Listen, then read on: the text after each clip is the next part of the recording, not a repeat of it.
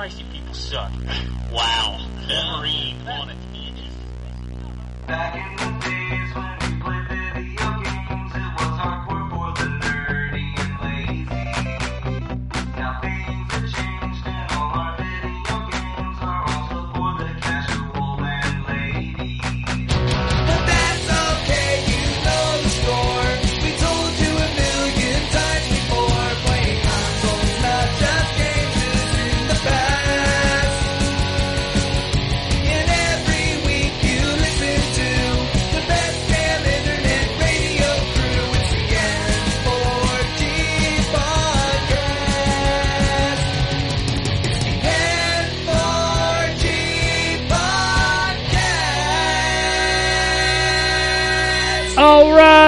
time for another week of N4G Radio.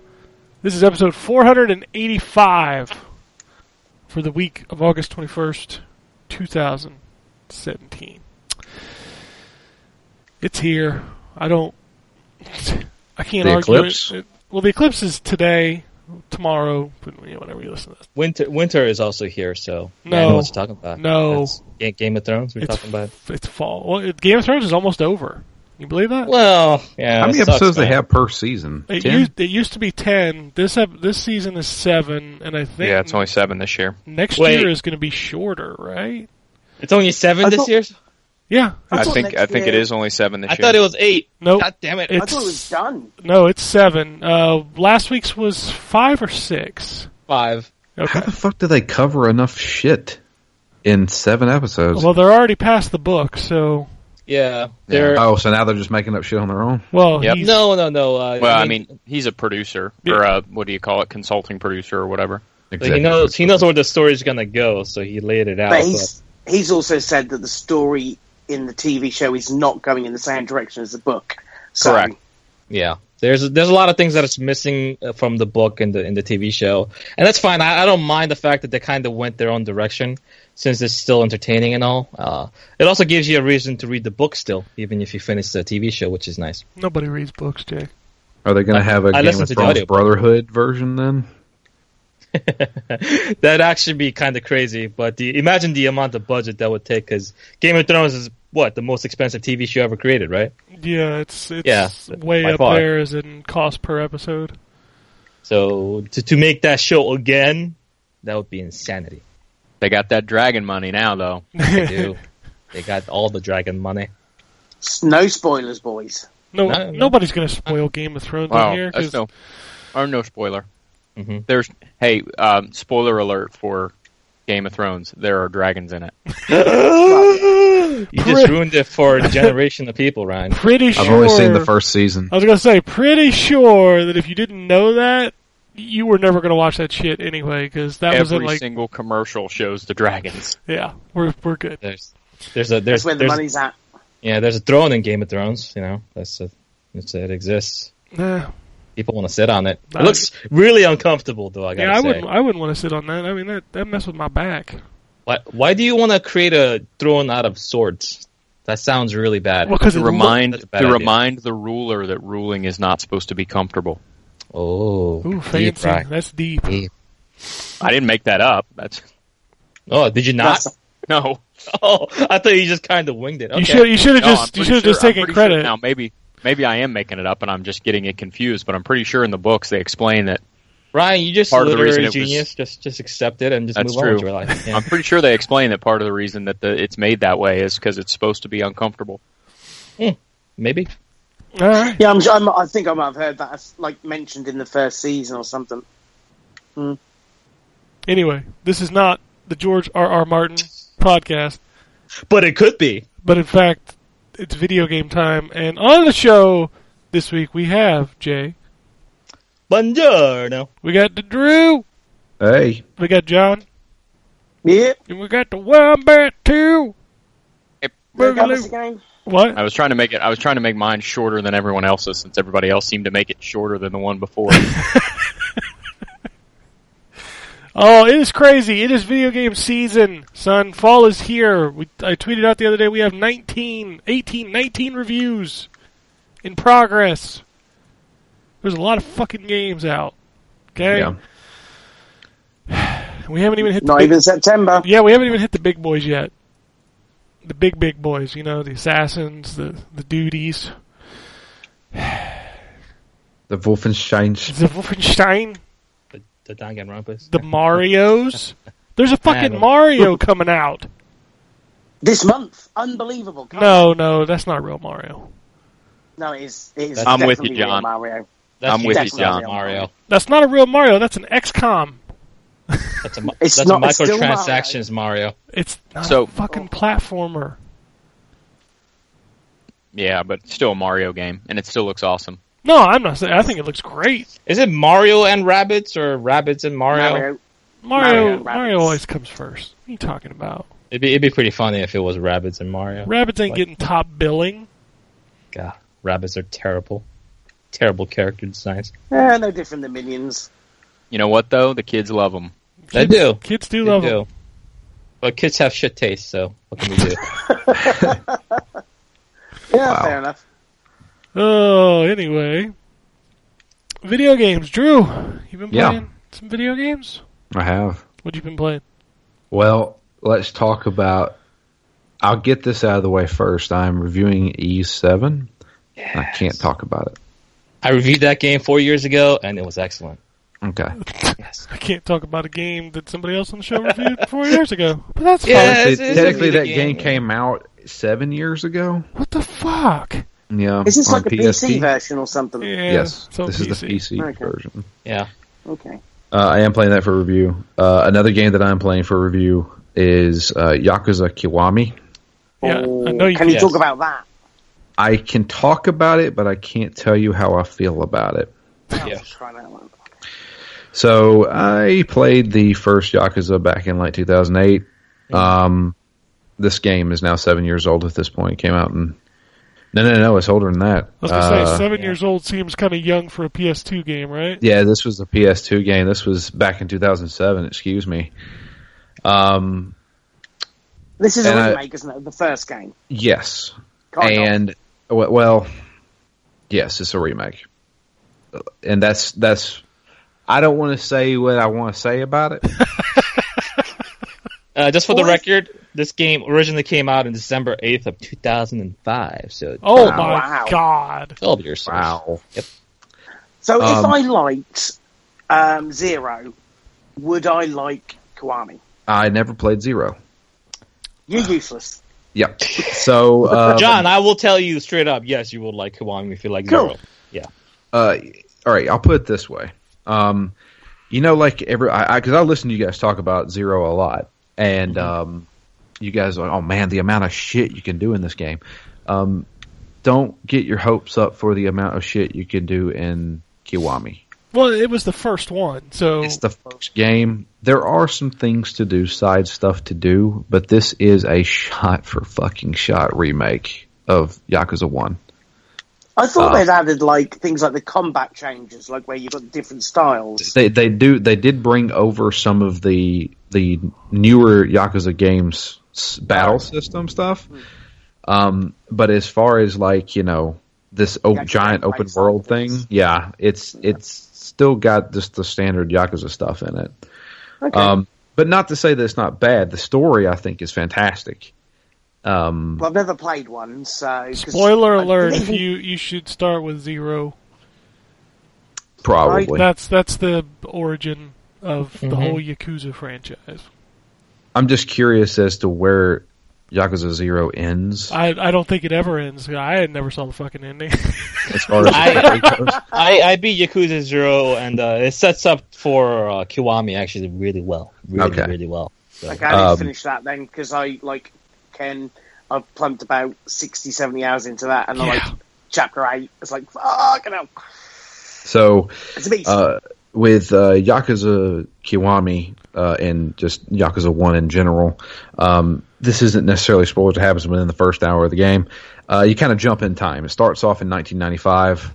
Um, you play as Kazuma Kiryu, who is an up and coming Yakuza. He's a lieutenant for a family, and he's thinking about starting his own family.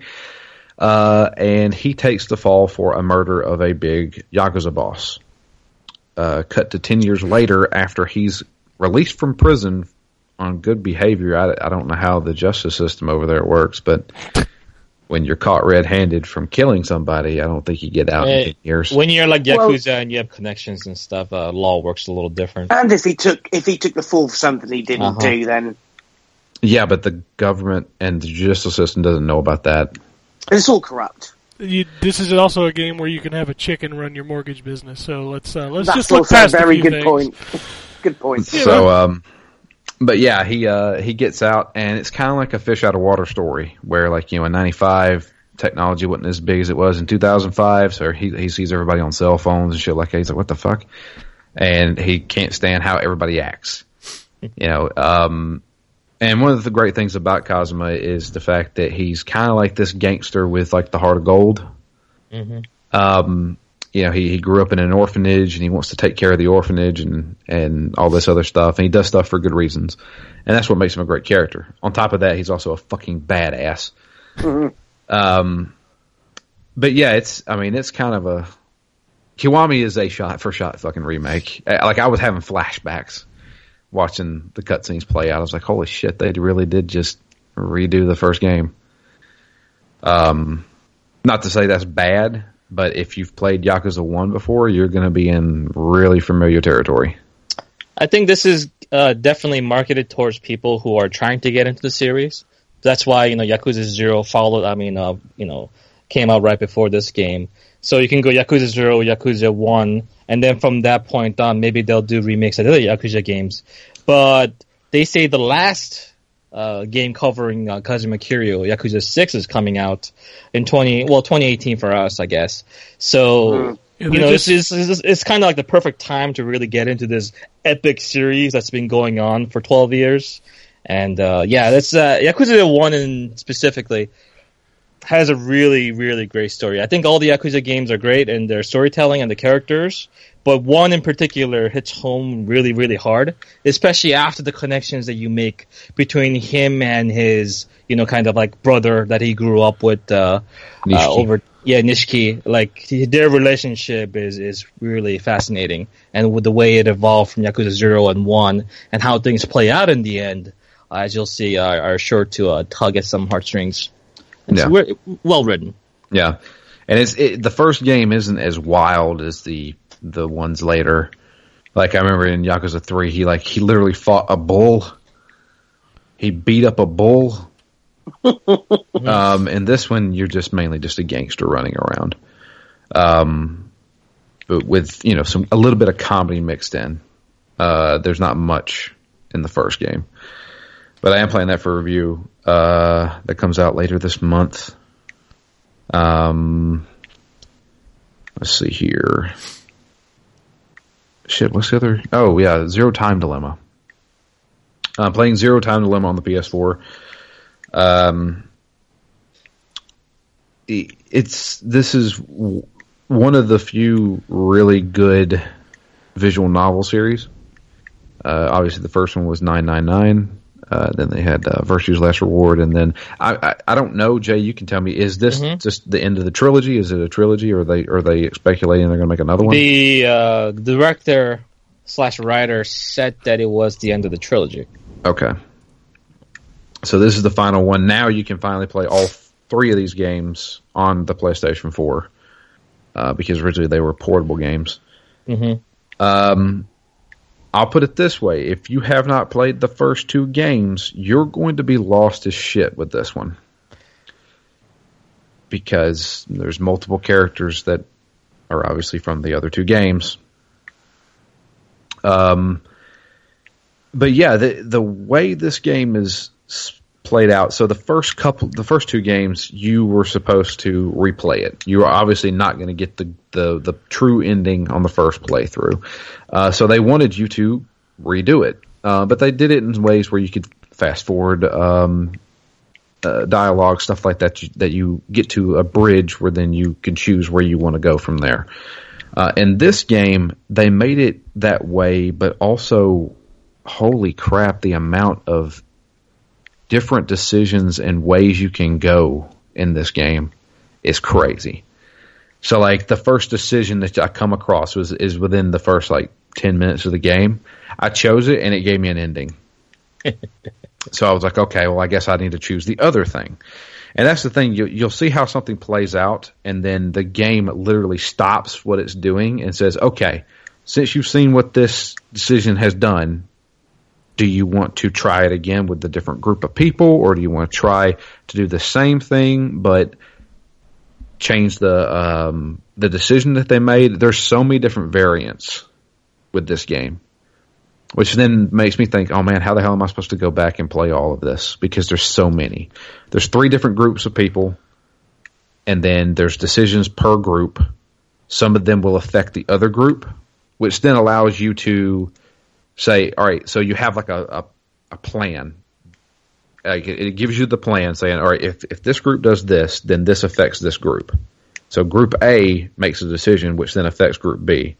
Now, I can go back and play as group B and make that decision and see what happens to group A, or I can leave that decision that group A made and then see how it plays out for group B. So you can kind of plan out how how you want the things to go, but you obviously don't have control over the consequences of your actions. But it's interesting and uh, finally fully voice acted. This game finally gave it because the second game had full voice acting except for the main character, and that was really But, but, wait, did you ever finish Virtue's Last Reward? uh, yeah. Well, I didn't get the true ending, but I did. you get the true ending, Drew. Okay. Well, I I'm Get it. on it, but I've got to review a fucking game. No, but like, there's something you're missing about that complaint that you just made. Like, There's there's there's why- there's, there's reason why- that. Yeah, There's a reason why Sigma doesn't fucking talk, or you yeah, there voice. really is a reason why he doesn't talk. Well, So, I've got I've got to Yeah. review Zero Time Dilemma, so whatever. Yeah, yeah. yeah. But what I'll say is that I'll add to that. I reviewed Zero Time Dilemma when it first came out in Vita. Gave it a very good score if I remember. But either way, the thing that really got me as far as this series in general and this game in particular goes is that it seems daunting at first because as you say there's so many branching paths of this different things uh, that can happen. Even if you choose one thing or another the game doesn't end there. It just continues from that decision having been made. So there are many branching paths and decisions that you can, you can make. But ultimately what really sets that game apart from the other ones is the way it uses uses those consequences and decisions to shape these characters into different uh, different archetypes because you can have this character that's really you know loving caring you know really wants to look out for the pe- person and in another situation that person can be a murderer a bloodthirsty killer and the way that happens is through the decisions that you made throughout the different dynamics between the characters. So you end up seeing kind of like the anti tabula rasa effect, where these people, you know, aren't inherently good or evil, but based on the actions that you made or you didn't do, are changed in significant ways. And to be able to see characters in different light, I mean, like let's say for example, you live you live in a way where you can live out the same day over and over again, right? And you do certain things differently, and people will treat you differently uh, accordingly. And to be able to see that in in game form with a bunch of different characters in these life staking, uh, life stakes kind of situation where there are some really crazy consequences going on. I think it's pretty unique. I don't think any other game does it as well as this series in particular. And uh, you know, I mean, this is a this is not a visual novel anymore because I know I know how much you know Ken hates reading visual novels for whatever reason.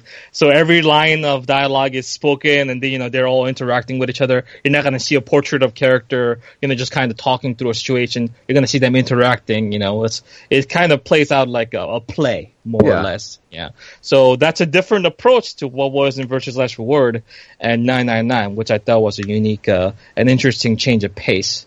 Uh, and lastly, there are some good puzzles in there too. This is a very. Holy shit, there are Yeah. some fucking hard puzzles in that game. Uh, did you get stuck in any yet?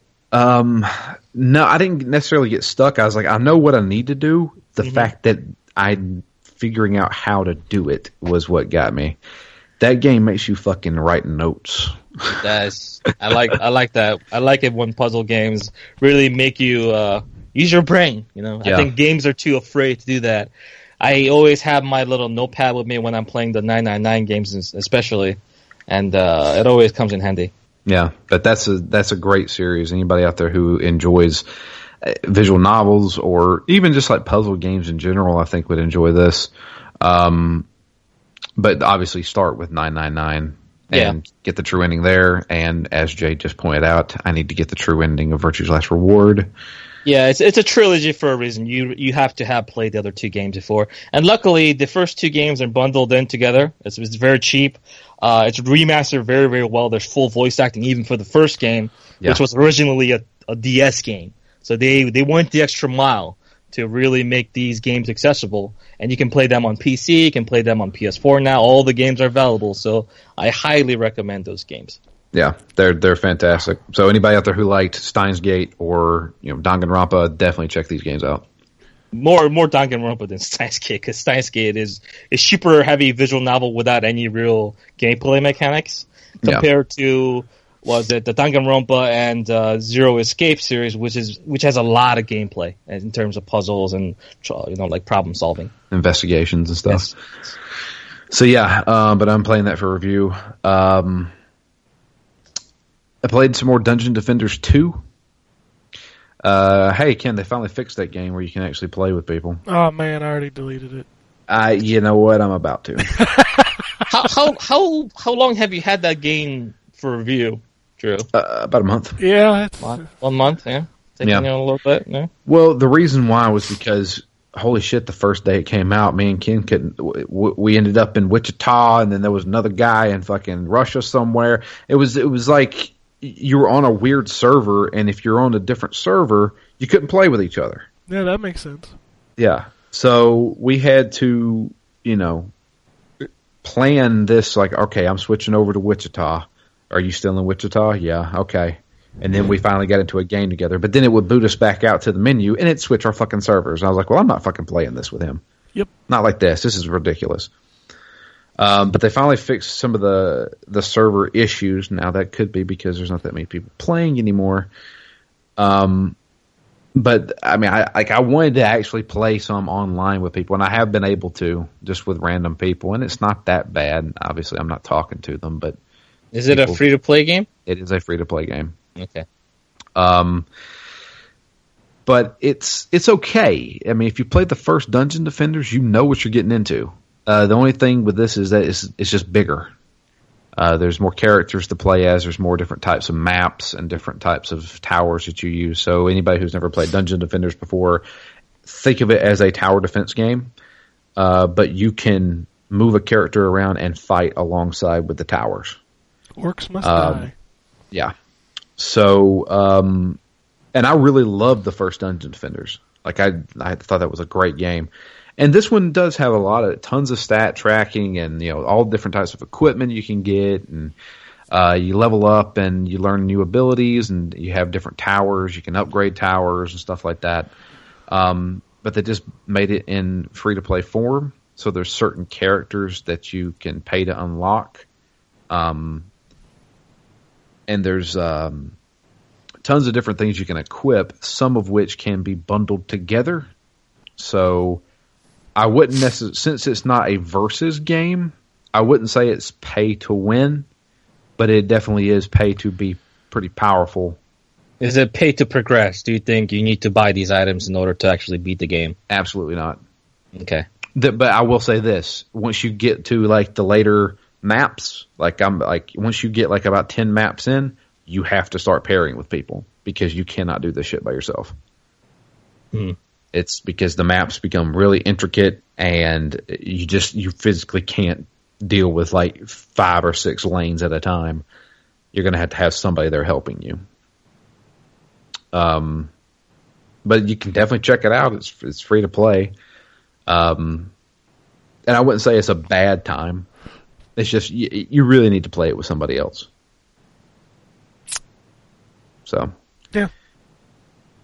And they got the server issues fixed, so now you don't have to worry about being in the, the right city with each other. I mean, other. if if they could have only launched the game like they did with Friday the Thirteenth, nothing, you know, like flawless launch with no issues whatsoever, it would have been fine. But you know, yeah, you're not, right. not not everyone can be, you know, that good of a developer like the Friday the Thirteenth guy. So you you want to hear something really nice? What? Dungeons Defenders Two had a better launch than Friday the Thirteenth. I'm sure it did. And it sold. It probably made a shit ton less money. True. Friday Thirteenth is like, fuck, that thing made a lot of money. Yeah, Yeah. it really did. That's a that's a shit ton of pissed off people. Hell, well, still I don't it. know. they seems it seems to have worked fairly well enough in uh, on PC, and that's where most people were playing. Yeah. That Xbox One version though, man. I felt bad for anybody who bought it there. Yeah, they it took them a long time to get that patch Two out months. over there. Two months to get that patch to where it would actually you could actually get into a game easy. And if you couldn't get into a game, then you just stare at a fucking screen. You stare at a menu and, and watch Jason. Hey, summer's almost over, right? Yeah. So where's that single player DLC? Oh, I don't know if that's coming, buddy. it'll be game? it'll be launched in spring of 2018. Friday the 13th is supposed to have a single player coming. Yeah, yeah, it was Really? supposed to be there by the Yeah. end of summer. So, but yeah, uh, other than that, I will mention, uh, I haven't been on the show in a few weeks, but, um, I have jumped back into Guild Wars 2, uh, with a couple of my buddies. And, um, yeah, we had, we're actually having a pretty good time. Are you guys picking up the new expansion and all when that comes out? Uh, my buddies have already got the first expansion and they plan on getting the second one. Once I hit level 70, that is when I will pick up the new expansion if I want to continue. But currently, I see no need to have it Mm-hmm. because all the stuff, you know, you obviously have to be high level to even do it. It's uh, pretty surprising to me. Guild Wars 2 came out a long, long time ago. Now, what is it like? 2012. Yeah, five years, and they're still going on with it. So, good for them, I guess. But I expected them to have moved on to a different project by now. It's actually a really good game. It is. It is. I really enjoyed my initial playthrough of the game with my first character, but I never got really a lot of motivation to start a second character or third, and the end game was always a bit on the weak side. They've done a lot to it, though. They've added raids, hmm Um, and the dungeons are really fun because usually you, you get your first dungeon at level 30 and you can go in with a group of five people. Uh, and each dungeon has three different ways of going. So that means you have basically three different instances where, you know, you have different bosses and stuff like that.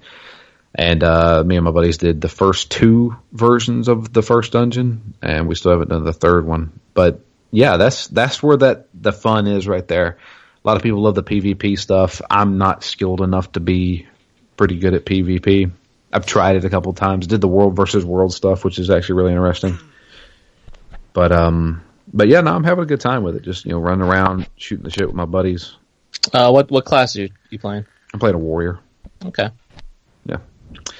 Got a warrior, uh, and my two friends are necromancer and thief.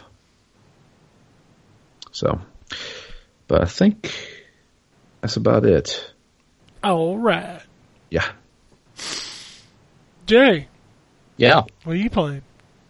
I'm playing a couple of things actually. Um, I'm playing two games for review, so I'll just go over those uh, for now. I'm gonna write one today and the other one probably Wednesday after I put more uh, a few more hours into it.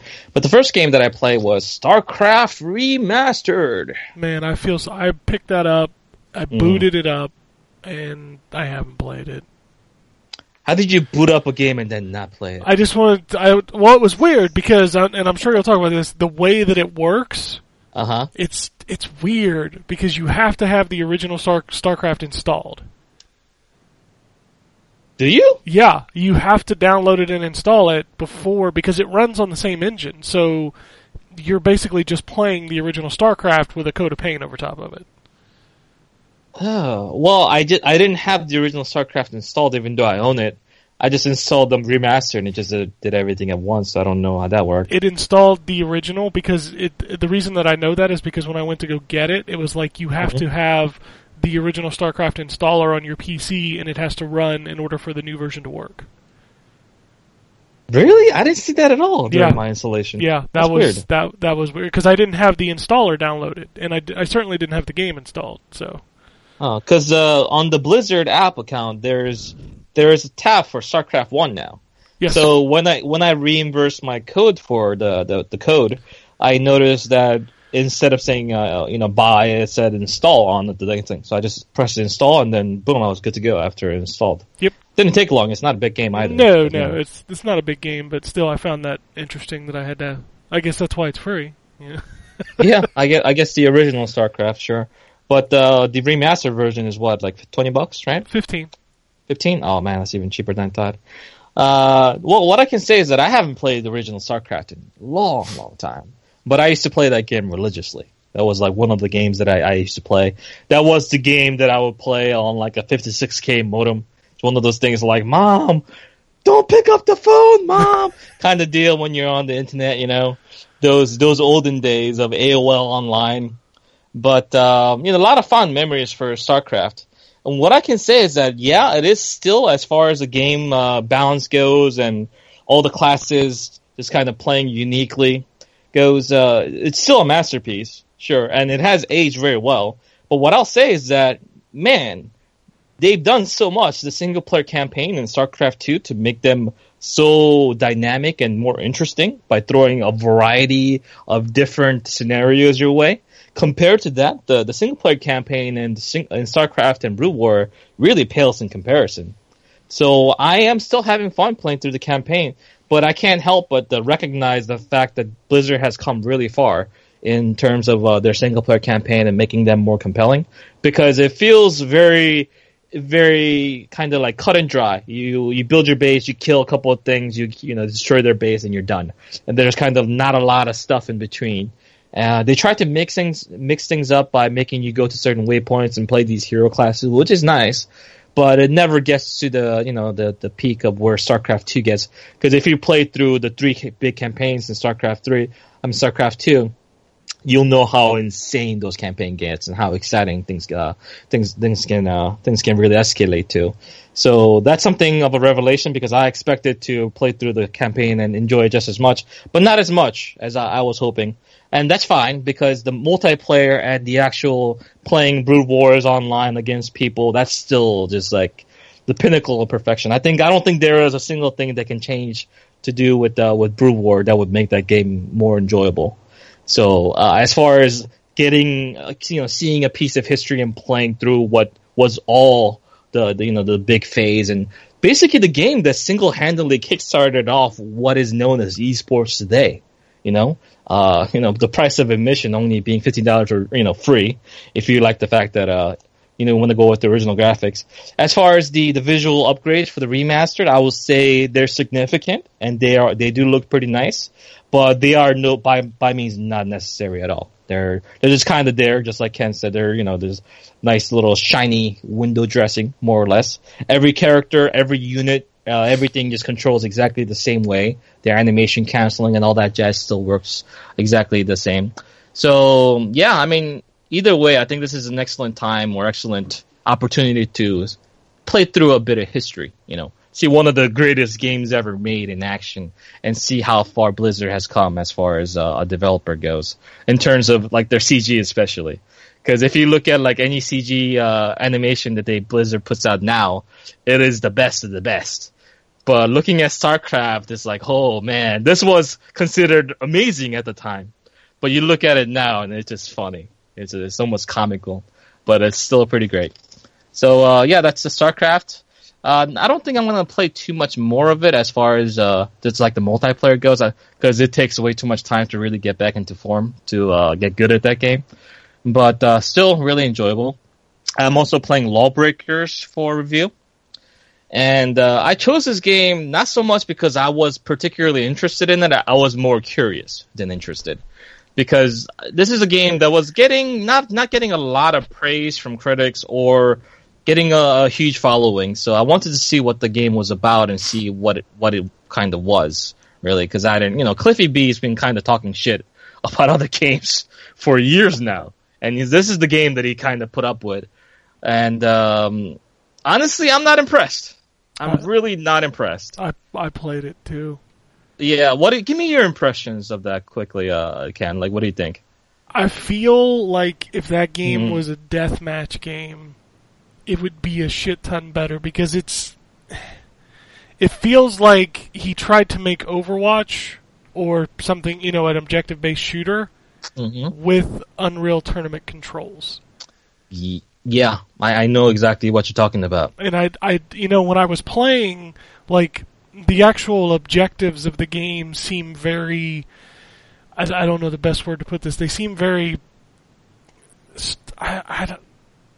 It's hard to tell what's going on because the game Mhm. moves so fast, and it and most players don't even focus on the actual objective when you're playing.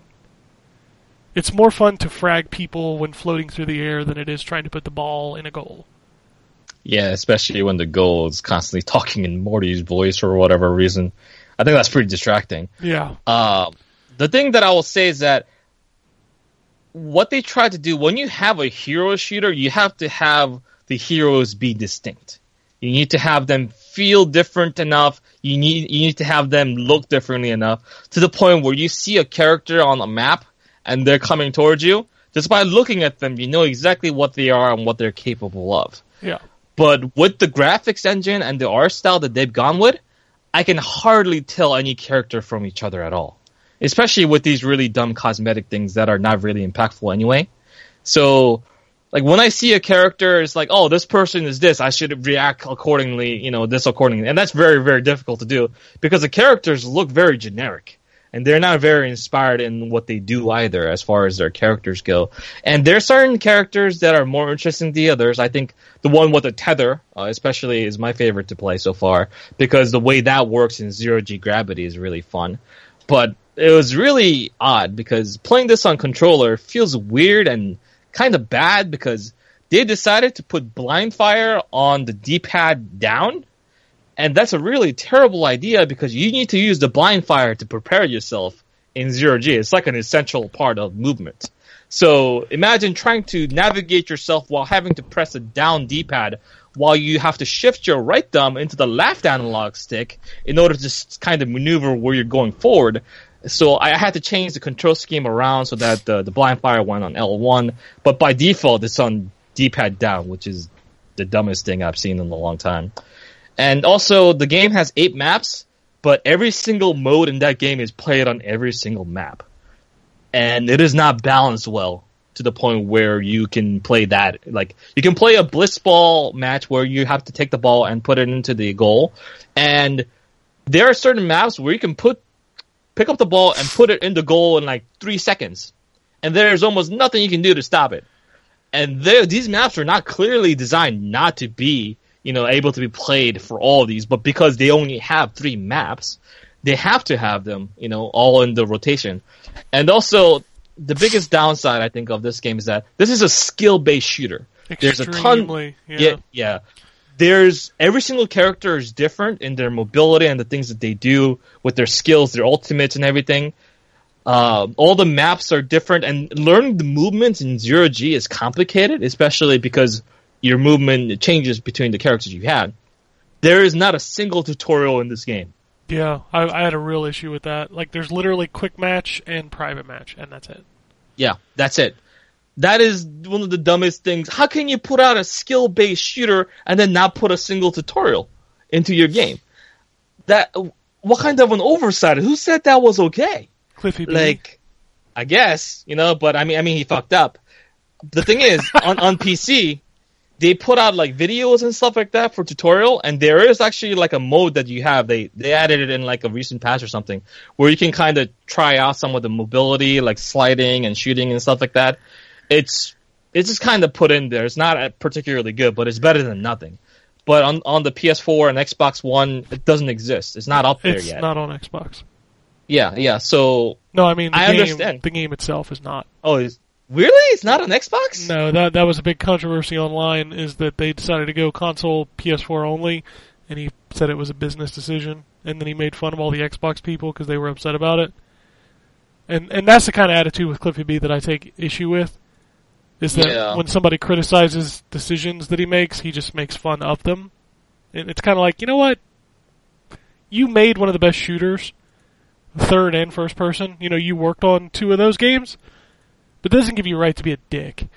No, no. It's, it's, it certainly doesn't make you invaluable either, given No. the given where Gears of War is now and what Lawbreakers has come out to be, and uh, the lack of support, the lack of player base. Um, it's when you when you play the game, it feels evident that there is a lot of talented people involved in the creation of this game, and there is something there. Once you get good, the things that you, things that you can do in this game are totally unique to this game alone, right? Just like zipping along in zero G, like doing doing like kind of like jetpack jumps forward, blind firing behind you to attack the enemy behind you while propelling yourself forward, and then doing all these crazy mobility and skill based stuff to work with your team. Uh, but getting there is nearly impossible because they don't tell you how to play the game one and two because of the way the game actually looks and functions and the way these maps are designed they're not they don't facilitate your playstyle to kind of improve over time. You just kind of sh- shoot at dudes until hopefully he dies and not you. And that's not that's not the way this game was meant to be played at all. So i don't know. I gotta say i'm pretty disappointed. I was expecting more from this game because the way he was talking about it um, seemed like he was trying something wholly new. And like you said ken he basically tried to appease the the uh, Overwatch community by throwing it into a hero, you know, throwing all these hero abilities and stuff, and it doesn't really do that much to the game at all, uh, No. as far as variety goes. So I'm gonna play a couple more hours into it because I think you know only having played about three hours of the game is not not sufficient enough for me to really give the final word at that point. But my first impression wasn't very good, and um, I don't know. As I, as I get better with the game, I'm finding myself enjoying it a little bit more. But all these little nitpicks in here and there, and uh, it's just eh. I feel like I could. I feel like I could come back to that game when they throw in deathmatch and team deathmatch because I feel like that's what I want out of a game that moves that fast and is that skill based. right. I, I I just don't want to do objective stuff in playing like Unreal. I just don't. Yeah. Not to not to mention if you like a, a favorite game mode, let's say you, you love playing um, like Uplink or something like that, which is a good mode in that game. You can't just play that mode. Nope. You go to you go to quick play, you get into a random roster of game modes, and you just have to pray that the game mode that you want to play. I've gotten to I've opened up the game many a times, and then the game mode that I least likely like to play is Blitzball. Yeah. And I've gotten Blitzball five times in a row. It's it's also worth noting that if you like a particular character, you may not get to pick them when you play because they do two sides. Uh huh. And granted, the classes are on both sides, but they're different characters. Yeah, they they look different and uh, they do some things differently as well. Yeah, I, I, I don't know. This, there's just a lot of decisions that this game makes that I don't like. Yeah, a lot of it can be patched. You know, a lot of it can be additionally added after as far as the tutorial goes. But we don't we don't review games that exist in the future. We, we review them as they are now. Yeah, And the the game that I'm playing now is not compelling at all. Like, I'll, I'll be very interested to see what this game does because, like you said, the player base right now at launch, when it should be the Mm-hmm. highest, is extremely low. yeah, I've, I've I've heard about that, and uh, that's kind of alarming for a game that is only multiplayer. Yep, So just keep that in mind if you decide to purchase this game. and there's there's no bots, so another another odd decision. if the player Just- if the player base dies, uh, that game's pretty much fucked. So yeah, we might uh, might as well just have called it Battleborn 2 while you're at it. oh oh oh. Uh, the other game that I've I've been playing, uh, well, we talked about it last week. Um, Ken, your your your praise for Agents of Mayhem got me to rent the game, and uh, I don't like anything about that game at all. like literally nothing about that game I is good to still me. I'm still having a There great is- time playing that game. There is something wrong with you, Jay. I'm sorry. Uh, There, there might be. I've never denied this fact, but at the same time, when I play this game, first of all, nobody warned me that this game runs like shit on PS4 Pro. It runs like, Like, shit on all doesn't run- three. It runs like shit on all three. Well, I first- mean, by comparison, it, it I, saying it runs like shit is hyperbole to me because it's perfectly playable. But when a game can't lock itself at 30 frames a second, Yeah. there's an issue. There's a major issue, especially for a game like that where there's a lot of things happening on screen at once, and you have to really kind of dodge and do all sorts of. It's a very kinetic game, so not being able to hit 30 consistently is a huge issue. Uh, so, and that, I don't like the humor at all. I'm sorry, it feels very poorly written. Like, okay, there's a guy named Hollywood. He makes a bunch of, you know, uh, Hollywood jokes. He's like, oh, it's showtime. Oh, he's like, a cut. Oh, it's all so funny. Laugh. Where's the laugh track? And then there's like this Spanish lady, and then she's like, oh, she's gonna she's gonna throw in some bad Spanish words here and then. She's like, oh, I got I gotta I gotta frack some pendejos. And I was like, ah, fuck me, fuck me sideways. No thanks. I played about an hour of that game and I was done. Uninstalled it, returned it. Bye. Um, a game that I did enjoy was uh, did you guys hear of a game called Dark Wood? Dark Wood. no, Dark Wood. I've never, Dark Wood. I have never heard of a game. No, called I have Dark, not. Dark Wood. Yeah, it's Dark Wood. I, I I get where the humor comes from, but you know, come on, come on. Let's, let's not let's not let's not get that I'm, juvenile. I'm channeling Beavis and Butthead because I, I feel like that's appropriate right now. He said Okay. wood. you said wood. What is that? What is that TV show that's something wood? Deadwood? Uh, is it Deadwood? Yeah, it's the, Deadwood. the right? Western Yeah. game? The Western, Western- Yeah, yeah. I heard that was popular, but I never watched it. It's over now. It, it apparently it only ran like what, like four or five seasons or something like that.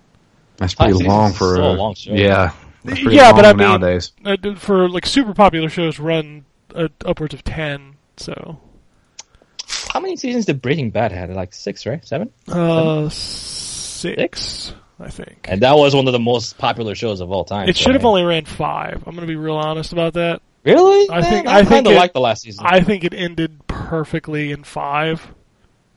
But Mm, I mean, I still enjoyed six. Six was a good season, but I, I felt like it was cliche. You knew what was going to happen. I'm not. Maybe. Gonna, I'm not going to spoil it, obviously, but I don't know. But anyway, uh, Dark Woods is a game that won on like early access ages ago. It's a survival top-down game with the atmospheric horror kind of deal, and that hits all the check notes of like, oh, it's it's another one of those kind of games, right? And I, I agree. There's a lot of these kind of games, but when actually when the game actually comes out of early access, I oftentimes check them out because horror games is one of my favorite genres, and you know. So this one in particular inter- is interesting because it has this incredibly oppressive atmosphere. So you're you're kind of stuck in these wood woods, and uh, they're very dark. You know, there's uh, not a lot of light to be not a light to be had. And one of the things that it does because the top down um, top down isometric kind of game, so your vision cone is very very limited. So what you can see, even though you can see other areas, if you're not actively in line of sight of them, you have no idea what's actually there.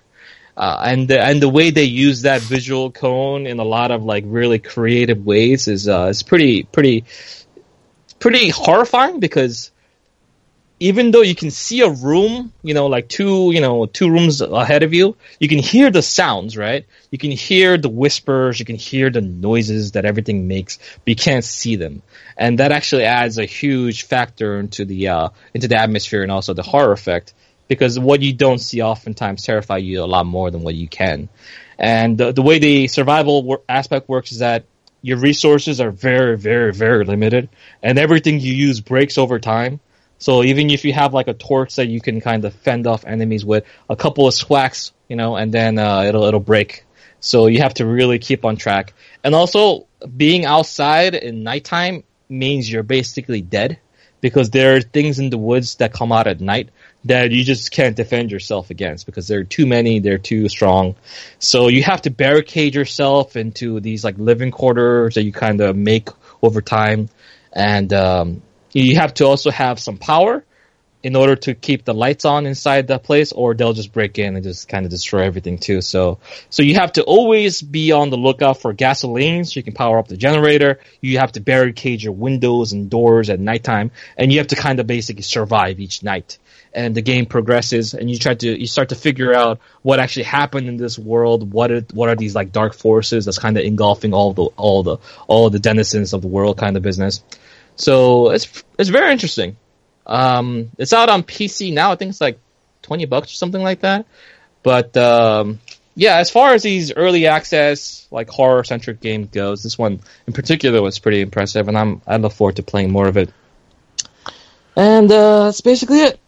All right, so I'll move on to John, Big John, Big John Stud. Okay, yeah, fair enough. um, so I'm going to completely disagree with Jay. Okay, Um, respect, respectfully so. Um, I am with Ken on this. There are certainly some issues with this game. Uh, the main one being driving. Yeah, Oh driving my God. sucks in that game. it's it's fine when you're not on a mission. So for me, if I want to get from A to B, just uh, get to a point on the map, um, then I can hop in the car, and that, that's fine. As soon as it's mission based, it's like they increase the amount of cars on the road, and like some of the missions uh, for the driving stuff is like chase this person down and destroy them, you know, knock into them to to, to, to damage them, and it's like on the first mission, it was like use your square button to boost. So I did. I was right behind them, used my square button to boost, and the car in front increased the speed I went increased at. So it was like they literally were the same distance in front of me at the end of the boost. It's like, what's the point? That seems absolutely daft. Considering the driving in Saints Row was pretty good, I'm surprised that that's an issue. Uh, but that is really the only gameplay style uh, issue that I have. Uh, I love the humour. I love the characters. Um, they start you off with uh, three solid ones: Hollywood, um, Fortune, and uh, Hardtack. It's not long before we start opening them up. I've got like five now, and they all play slightly differently. So they've all got different types of weapons. Uh, some of them re- uh, have to reload. Some, uh, like Fortune's dual pistols, you kind of you can't reload them, but they will run out of ammo eventually. And there's a They timer they just they just can- they just overheat is what they what they do. Kind of, yeah. Yeah. Um, but you've got, uh, I think, Rima or Rama. I can't remember her name. Uh, she's got uh, like a bow and arrow, good for long range. Um, and there's, I think, 12 in total, or there's only 10 spaces unlocked where the heroes are. So I don't know if two are like DLC. No, they're Um, they're just part of the story that I think. Oh, so okay, fair enough. Um, I, I I do as I say, I like the humour. I think it's very sort of eighties cartoon style humour with a little bit racier, obviously. Um, I don't like the fact that it takes six button presses to open your map, mark some a mission as active, and go out of your map. That seems super daft. I'm not sure why the map isn't like a quick icon that or a quick uh, quick button press. You have to press the touchpad. You have to select map. You have to or you have to move it to map. Select map. Find your uh, where you want to go. Point of interest. Then you have to back out twice to get back to the main screen. That seems over complicated and, and unnecessary. Um, but I, I like the combat side of things. I think the the movement of the game and the shooting is really well done. Um, the story, well, it's for me, it's entertaining enough. There's nothing there that's gonna. It Blow seems to harken back to the GI Joe cartoons in the '80s because that's what the visual animation looks like, right? And the super villains, Oh, you know, obviously. Yeah, they even do the when you when you transport back to the Ark, they even Mhm. do the more you know thing. Like they'll they? Agents they'll- of Mayhem. yeah, they'll give you the they'll give Oh, you a yeah, little tip, that. and then they'll be like Agents of Mayhem. and I like those touches. I think it's it's kind of cool. Uh, there's certainly a lot going on, so you've you unlock new aspects uh, and new gameplay mechanics as you level up your characters. They kind of they they drip feed you some new stuff, which is is kind of cool. So you're not overwhelmed straight away. Uh, I'm now to a point where I think I've got pretty much most things unlocked. The only thing I don't know what how to do is to replay a mission because in the mission screen there's no option for it.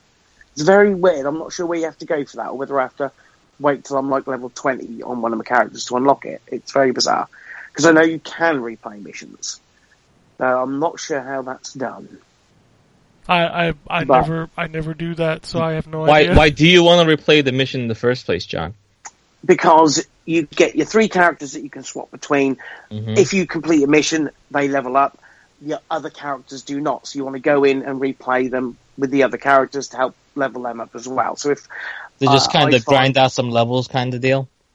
Uh, There's there's also other ways of doing it. So you can there's lots of like side missions. So uh, rescue hostages, uh, uh, ch- like uh, traversal stuff. So chase through these checkpoints. Very crackdowny.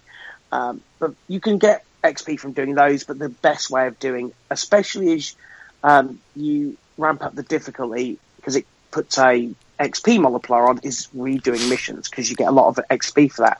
There's also got 15 levels of difficulty, and that's quite cool. It goes up to like you can uh, like 75% extra XP and, and um, money uh, if you ramp it all the way up. You can only pick those difficulties once you've leveled carriers up to a certain level uh, because it's not going to let you do those when you're going to get completely annihilated. But I'm I'm enjoying it. You Um, should it's a- also a- you should also level up. Uh, I don't know if you have her yet. The girl with the, the machine gun with the cigar that lights it as her mayhem move. yes, Her um, her team boost is XP boost. So Yes, I've I've got that at nine at the moment. Yeah, so yeah. I've like got one, one more point to get into it, um, and I like that as well. You've got different characters have different um, upgrade trees. They can also, once you've unlocked the ability, you have you can uh, find schematics for what they call Legion tech, and that is buffs that you can put onto their skills, and they can be moved about as you move the skills about.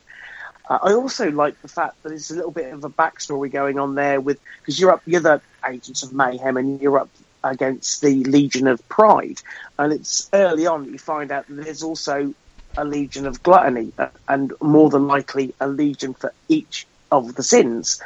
And it's like this expanding world that you kind of get snippets of, and I like the conversations between your characters, even though you know you can't see them. When you've got certain team members in, they'll talk to one another. And I, think it's very jolly. I like it. Um, I also like Pierce is there. Pierce is really good. I think his uh, submachine gun's really, really good at close range. yep, and soon you'll be able to play Johnny it. Gat if you didn't pre-order it. I did pre-order and didn't get Johnny Gat because Johnny Gat wasn't available in the UK. Oh, he's a GameStop exclusive right now. Sorry, Uh, yeah, so fucking- I, fucking I- retailer exclusive bullshit. it, I'm, I mean, I am, I'm just sick of this. I mean, I got it on PSN, and I thought, well, that's going to, you know, get on PSN, the store for the console.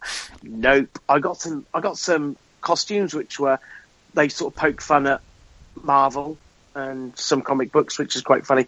Uh, but I thought, well, I'll probably get the Johnny Gat DLC because I'm pre-ordering it from from the PSN store. Apparently, it's not even available in the UK, and that's ridiculous. So when uh, GameStop goes out of business, we won't have to deal with that anymore, right? So that's nice. No, No, you we you won't. still have to deal with that because you'll It'll you'll probably have be like Amazon. Amazon. I mean, it, it's Amazon, Best Buy. Everybody's guilty of it. I don't know why everybody always you know singles out GameStop. They're all fucking guilty of it. Mhm. it's it's a it's a practice that needs to stop because I like the idea of playing as Johnny Gat. I like that character in Saints Row, and I'm going to have to pay for it if I want to. Yeah. because it'll uh, no doubt come out come to the UK in If I, that. if I was so. playing as Johnny Gat from the very beginning, I would have played that game for a lot longer. I bet. Johnny Gat's, I- I- he's the yeah, best. He's, he's a great character. Yeah, love that guy. it's it's super frustrating that that's. I mean, I wouldn't mind if it was a skin. If it was a skin for one of the characters you've got, no biggie. But when it's actually a playable character with his own uh, set of skills and weapons, that's a bit much. Because unless I missed it, because I did check with Game, which is obviously the UK's version of GameStop, they didn't have it um, exclusive to them. Yeah, So, from from what I missed- understand, it is it is 100% GameStop exclusive. He will be available, I guess, probably a month or so after the game launches. when no one when no one's playing it. yeah, exactly, because you know there'll be a fuck ton of other games out. Brilliant. Uh, I'm enjoying it. I'm I'm pleasantly surprised by it. It's kind of nice uh, to play a Crackdown esque game. Oh, don't Saint spoil the news, John. Don't spoil the news. All right, I'll keep I'll keep but, but a Crackdown esque game um, with with Saints Row trimmings, and it is. I think the humour is very Saints Row. Hey, what- It's- But John, with, with Crackdown, you know, coming out this year, I mean, why, why'd you have to, you know, break, didn't break the flow anything. and then, I, and then, you know, didn't Shush. Break, I didn't break the news. Also, I, I, I I will admit, I want triple jumps in more games now. the triple dump's quite cool. And again, just um, uh, it would be nicer if it wasn't so buggy on some of them because with Crackdown you had the ability to uh, you, jumped increased as your agility went up, and that was you know when you got super powerful that was really cool. You could jump over buildings. Uh, same with Saints Row uh, Four. With this one, you've got the triple jump, and I sometimes find I'm getting caught on building edges, and I'm finding it Yeah. a little tricky, and that's a shame. But it's it's only a small gripe. I, I in regards to the traversal, uh, I do like the fact that you have got things to find around the map, like the cores and the the, the chests. Um, it's it's a good game. I'm I'm pleased. It's what I, it's it's truthfully. I think it's just what I needed right now. It's just It's, stupid. it is, yeah, it's stupid fun, absolutely. Um, so I played uh, a lot of that. I have also been playing a little bit of Thumper for the Xbox One. Um, that game is Thumper. Uh, I talked about it last week. It was under embargo at the time, ridiculous, because it's already been out for months. But um, that game continues to be Thumper. It's it's a good game if you like rhythm games. I, like Wait, the Did style. you say that game that game continues to be Thumper? Yeah, in the fact that it's been out for Okay. like three months on other platforms, it continues to be the same. Mm. Um, which again, just ridiculous that there was an embargo on it. Uh, it's if you like rhythm games, this one's different, and I like its style. It's kind of it's like a grimy style to it, and I find that whereas with things like uh, Rapper, the Rapper, and, and Rock Band, the actions that you are doing is in reflection of the music that is being played. Uh, with Thumper, it's kind of it makes it feel the other way round, so that you are influencing the music by the actions that you are doing, even though you're not. It, it's how it's weird to explain, but that's how it kind of feels. So it's kind of cool. Um, also played a little bit of Sonic Mania. yeah, that game's real good. That game, it's yeah, that um, I can't I can't spoil too much. And I haven't played a huge amount. Laura's played way way more because I got her the um, the collector's edition because it was originally meant to come out before her birthday. It was going to be a birthday present, and she got delayed. Um, so she's got the collector's edition. Um, she went and bought it on Switch anyway because she wanted it on the Switch. Um, so I, she gave me the code that came in it for the PS4, and there's some real nice touches to that game. Again, I'm not going to spoil it because there's stuff in there that when it happened, I was like, "Wow, that's awesome." So I'm going to leave that there. But Are are people game- really that afraid of spoilers from a Sonic game? There, this it's point? it's it's nostalgia. There are things that you don't know about. Like specifically, I don't know if you've beat it yet, John. But the end of the chemical plant zone. No. Uh, yes, I have done that. Yeah, that like when specifically. when that happened, I was like, "Oh shit!" Yeah, yeah, and I, and it's like it's only a little thing, but it's it's so cool. That game is and it deserves all the praise it's getting. My only concern is that all of that goodwill is going to be shot to shit when Forces comes out because let's face it, that isn't going to be as good as this.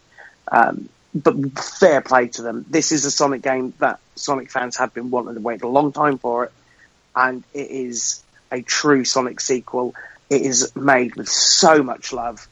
You clearly these guys just live and breathe Sonic, and it is in everything that every tiny detail, every decision that they've made. It's that love that shines through. I hope that game does super super well. It's only twenty bucks. And yeah, it's super cheap. it's, it's such a good. It's like I, it, they've got. How do they? How can they nail what Sega have not been able to do in years? It's it's just incredible.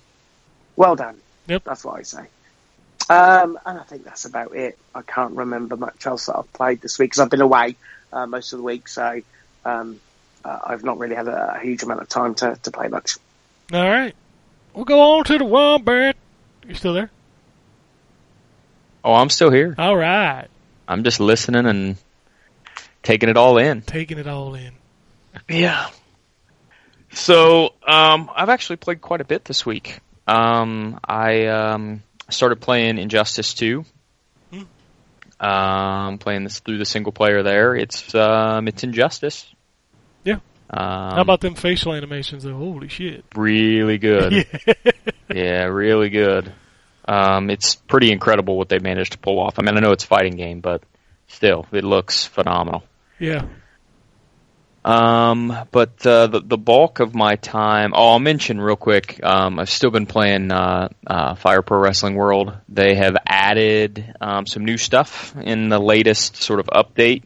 Um, since it's still in early access, Um, they've added the ability to use custom soundtracks, uh, custom theme songs, basically for wrestlers. Um, and then they added something that had been in previous games that they weren't originally planning to add, but because of um, the amount of requests they got for it from um, uh, the community, um, it's what they call S1 rules, um, which basically, I don't know how many of you guys remember K1, like the kickboxing league, K1. Oh, yeah. hmm Um, so S1 was Fire Pro's version of K1, and um, so they they've added a new game mode essentially, or a new uh, set of match rules um, that are basically kickboxing rules. So there's no grappling, there's no running. Um, you can only use attacks basically, um, which they had in some of the old games. And like I said, they weren't originally planning to add it, but they've added it into this one, which is it's a nice touch. So the, Um, the real question is, did they add KRS one? They did not add KRS One. Fuck, They did not. I know. I'd have bought it. Yeah. um, I, I don't know what KRS one is. I, I, most of the people listening probably don't know what KRS one is. Yeah. He's a rapper from like the Yeah. eighties. Oh, Right. okay. um, so the uh, but most of my time this week was spent on my brand new Nintendo Switch, Oh, welcome to the club, brother. and uh, yeah. So my uh, my son was the first one to purchase a game for the system, uh, and he wanted Arms, so we bought Arms.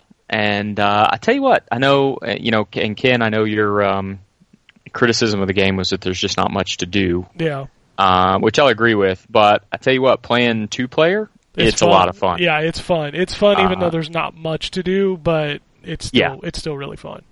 Yeah. Um, so we've uh, we've played a lot of arms this week. Ryan, how do you Uh-huh. how do you deal with multiplayer with your son? Do you like let him win sometimes, or does he just naturally win? Um, it depends on the game. Mhm. Um, I'm usually with arms. Um, I, like we just we just play normally, and I win sometimes, and he wins sometimes. He's Okay. pretty good, so I don't I don't really have to let him win very much. Um, if I feel like I've if I feel like I've been beating him too many times in a row, I might let him come back for a round. Um, Right. but but usually usually we just play, and um, he beats me sometimes, and I beat him sometimes. Okay, so there's some enjoyment to be had for you there too, right? Oh yeah, sure. Okay, Yeah, yeah, cool. and he's I mean he's pretty good. So he's he practices um he's practiced a lot on arms this week. So he's uh he's getting pretty good at it. But um that game's a blast. And um the other game that I bought for it, which is my first experience with this game even though it's been on a million different platforms was uh, Shovel Knight. Oh, finally! nice. Um, and uh, we actually played that co-op as well, and that is hard as balls co-op. Yeah, Uh, really freaking hard co-op. Uh, to the point that my son was finally like, "Dad, I don't really want to play this anymore." Aw. um, and I said, "No, I get it," because we were at that part in the um, uh, King Knights area where you got to hit the books and it makes the disappearing platforms appear. yep. Uh, that part's almost impossible co-op. Yeah, there's a lot of that Um, game. There's especially the last stage where this it's uh, auto scrolling. That co-op is oh my fu- oh Yeah, I believe it. So I don't know that we'll play that co-op again. It'll probably just be me playing through it now. Um, but man, that game is a blast, and it's a perfect kind of callback to all the games that I used to love to play when I was a kid. So um, it's awesome. It's I- fantastic. yeah. I play- It's got everything in it. It's got fucking Castlevania. It's got Mario, Ducktales, everything. Yep. Yep. Yep. Absolutely. Um, I love the um, I love the concept of fishing down bottomless pits. uh, I just think that's a that's a great concept. Um, so yeah, I've played um, a lot of that this week. My plan is to play a lot more of that going forward. I have um, I've given up on um, Shadows of Mordor. I finally realized that I was forcing myself to play it, um, and I didn't want to. And I, I finally just said, you know what? I don't have enough time to be forcing myself to play stuff that I don't really want to play. yep. Um, so I stopped, and uh, I don't feel bad about it. um, I started to play um, Just Cause on the PlayStation, and then realized that all my DLC's on the Xbox. So I'm just going to play it on the Xbox. uh, versus having to buy the DLC on the PlayStation. Um, but yeah, that's pretty much it. And I've, I found myself um, getting drawn back in, or wanting to get drawn back into uh, Elder Scrolls Online. So I'll probably play some of that here in the next week or so, as well. All right. Well, I'll wrap it up. Um, talked about a few things. Talked about Lawbreakers. Talked about Agents of Mayhem, Sonic Mania. I've spent a lot of time playing all those games. I did finally try out Eve Valkyrie in VR. Oh yeah. Um, What'd you think? that game is fun. Uh, the, the shooting is really good. The space shooting is really good. the movement I was fine with until you do a barrel roll, and I just about fucking vomited all over myself. Oh man, barrel roll in VR. I didn't even think about that. oh that. man, left Does it happen right- really fast or is it? like, no, no, it's just the movement is like Oh, so like the touch controllers you can you can uh, there's triggers, there's two triggers just like a normal controller. And the ones near your index finger the the, the left and right they, they barrel roll left and right. So like I'm just flying around in the tutorial and I'm like, "Oh, what do the triggers do?" and I hit it and I'm like, "Ugh." Well, But- apparently, uh, travel sickness pills can help with that. Yeah, it's um I I still think though it's one of those things like the more I did it, the more I got used to it and then I was okay. Okay. So I just kind of took it slow. I would barrel roll a little bit here and there, and then you know just kind of you know, dive into it a little harder, and I, I, I kind of got accustomed to it, and then I wasn't so sick. But like even like the the boost out of the tunnel didn't bother me. It was cool. Like like it felt really cool to do that. Um, but a space shooter in VR, Wombat, you would be in heaven. That that shit's like amazing. Um, I checked out ICEY because it hit PS4. And yeah, I- and I- um, the Chinese game, right? yeah, that game's Never heard of that. that game's kind of bland. Uh, the the major selling point of the game isn't just the combat; it's the the way the narration works and how that game changes depending on what you do and what you decide not to do. Yeah, yeah. The like especially at the beginning, the the where it asks you like, "Did you take off the mask?" I'm like, "What the fuck does that mean?" and then it like reboots the game, and then it goes to like a DOS prompt or whatever. Hmm. Like that stuff's interesting, but like the levels, I- I have the same problem with the Drew had with Sundered. Like the levels just felt like copy pasted into each other, and they just they were kind of boring. Did Yeah. you get the uh, was it dashing mobility thing that lets you basically dash infinitely? No, I haven't got the dash and uh, the infinite dash yet. Yeah, when you get that, the level changes a lot because Okay. you can literally fly everywhere and anywhere, so you can just do as you see fit. I, And that's when the game really opens up. I do like the combat in the game. I think it's fun. It, it's it feels it feels very deep, even though it's only 2D. Um, and I do like the parry, although I I suck at the timing of the parry very badly. I, I do like the art style. I just I don't know. I just feel like the game's just kind of bland. Like I'm playing it, and I'm just like I, I just don't really care. I don't know. Okay, it's I guess it's impression. The the thing that really sold me on that game in particular is when I when the what what happened is that you would go into a screen right, and the narr- uh, the narrator would start saying something that you're gonna do in the future. So like, okay, I see took care of these enemies and w- uh, quickly went towards our objective, right? So if you start meandering in that screen and start going backwards, the narrator would actually comment on the fact that you're not doing what he is saying, and then he starts getting angry with you and then you start messing with the narrator actively, and uh, that that gets who's playing what game really really vigorously right now. Somebody's somebody's pounding it. Nobody. What? It's true. Drew, what the fuck you playing, Drew? Nothing. Certainly not uh, Zero Time Dilemma because there's way too much button matching for that. hmm What are you playing? Can't tell you. Oh, Ys. Okay, I got it. That's a lot of button mashing for sure. Uh, no, you said no. No, I said yeah. Okay. Uh, yeah. Uh, but man, why do you gotta have the controller so close to your fucking mic anyway? I'm muting now. Yeah, yeah, good job. Uh, I, I completely lost our train It, it's, thought. we're talking about ICEY. Yeah, the narrator reminds me a lot of like Yeah, Bastion. Like he Yeah, yeah. he'll comment when you fall If, into a pit. if the Bastion narration was an asshole, and wanted yeah, to kind yeah, yeah. Because this guy's he he's you. this guy's very dry and yeah, I get it. Yeah, it. It's fine. I mean, it's it's not a bad game. It's just it's very forgettable for me, unfortunately. Okay. Um, I also tried to play some more Hellblade. I just don't think I'm in the mood for that right now. It's very one note. You know, it's walk forward, solve a simple puzzle, kill a couple guys. Um, The story, of course, is, is, is extremely interesting, but I, I don't know. I just I don't think I'm in the mood for that game right now. yeah, that's just, that's a tough game to really because it really puts you in the shoes of this individual. Uh, yeah. So you have to be in the right state of mind to play that game in particular. So I I totally understand what you mean. Yeah, I'm gonna put that one on the back burner for a little while and come back to it when I'm when I'm in the mood for more story driven games. So, Mm. uh, and then the thing I played uh, a lot of over the last couple weeks is Madden. Um, so I'll kind of break this down. That they've got a story mode in this year's game. Uh, it's called Long Shot. It's uh, the story of a kid who was a high school football player. Um, he played a little bit of college ball, but then left when his dad died, and now he's trying to get into the NFL, which is kind of the story. It's interesting in some aspects, but it also feels disjointed in a lot of aspects. Like the the story doesn't seem to flow very well. Um, I do like the character. I think he's the best part of that story. Um, I think the actual gameplay of the story mode kind of sucks. What is the gameplay in a story mode for Madden? Isn't it just Madden? no, so you will have these flashbacks where you play high school and college games, and those Okay. are Madden.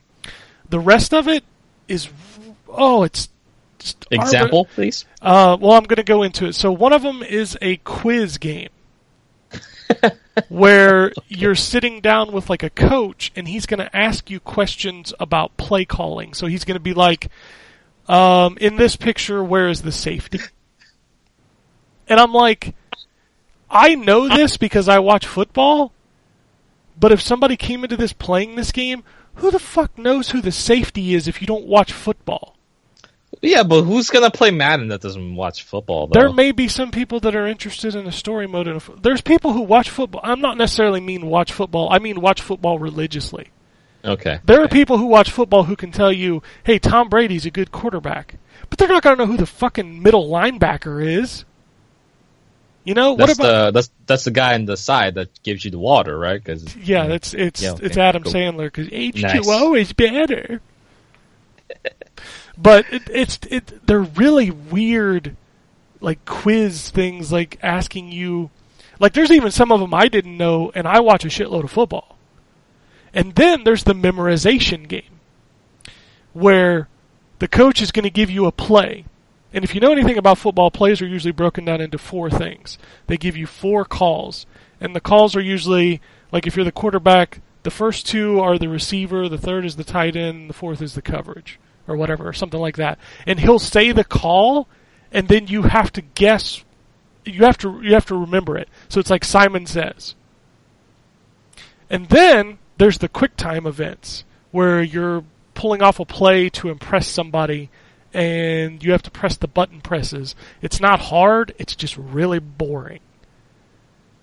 So the story is not it's also buggy as shit. Did I mention that?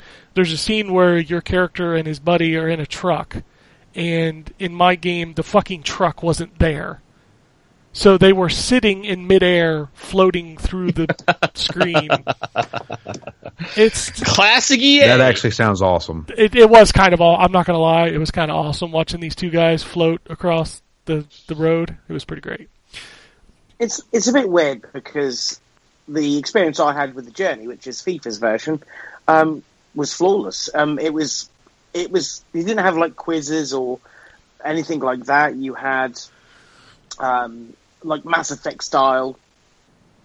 Uh, Oh, there's that too. Like where where somebody says something and then you've got to respond in a certain amount of time. There's that too, and that reports on your scouting report. So like, if you make a bad decision, it reports on you. Hey, well, this kid's lazy. He doesn't do the, you know.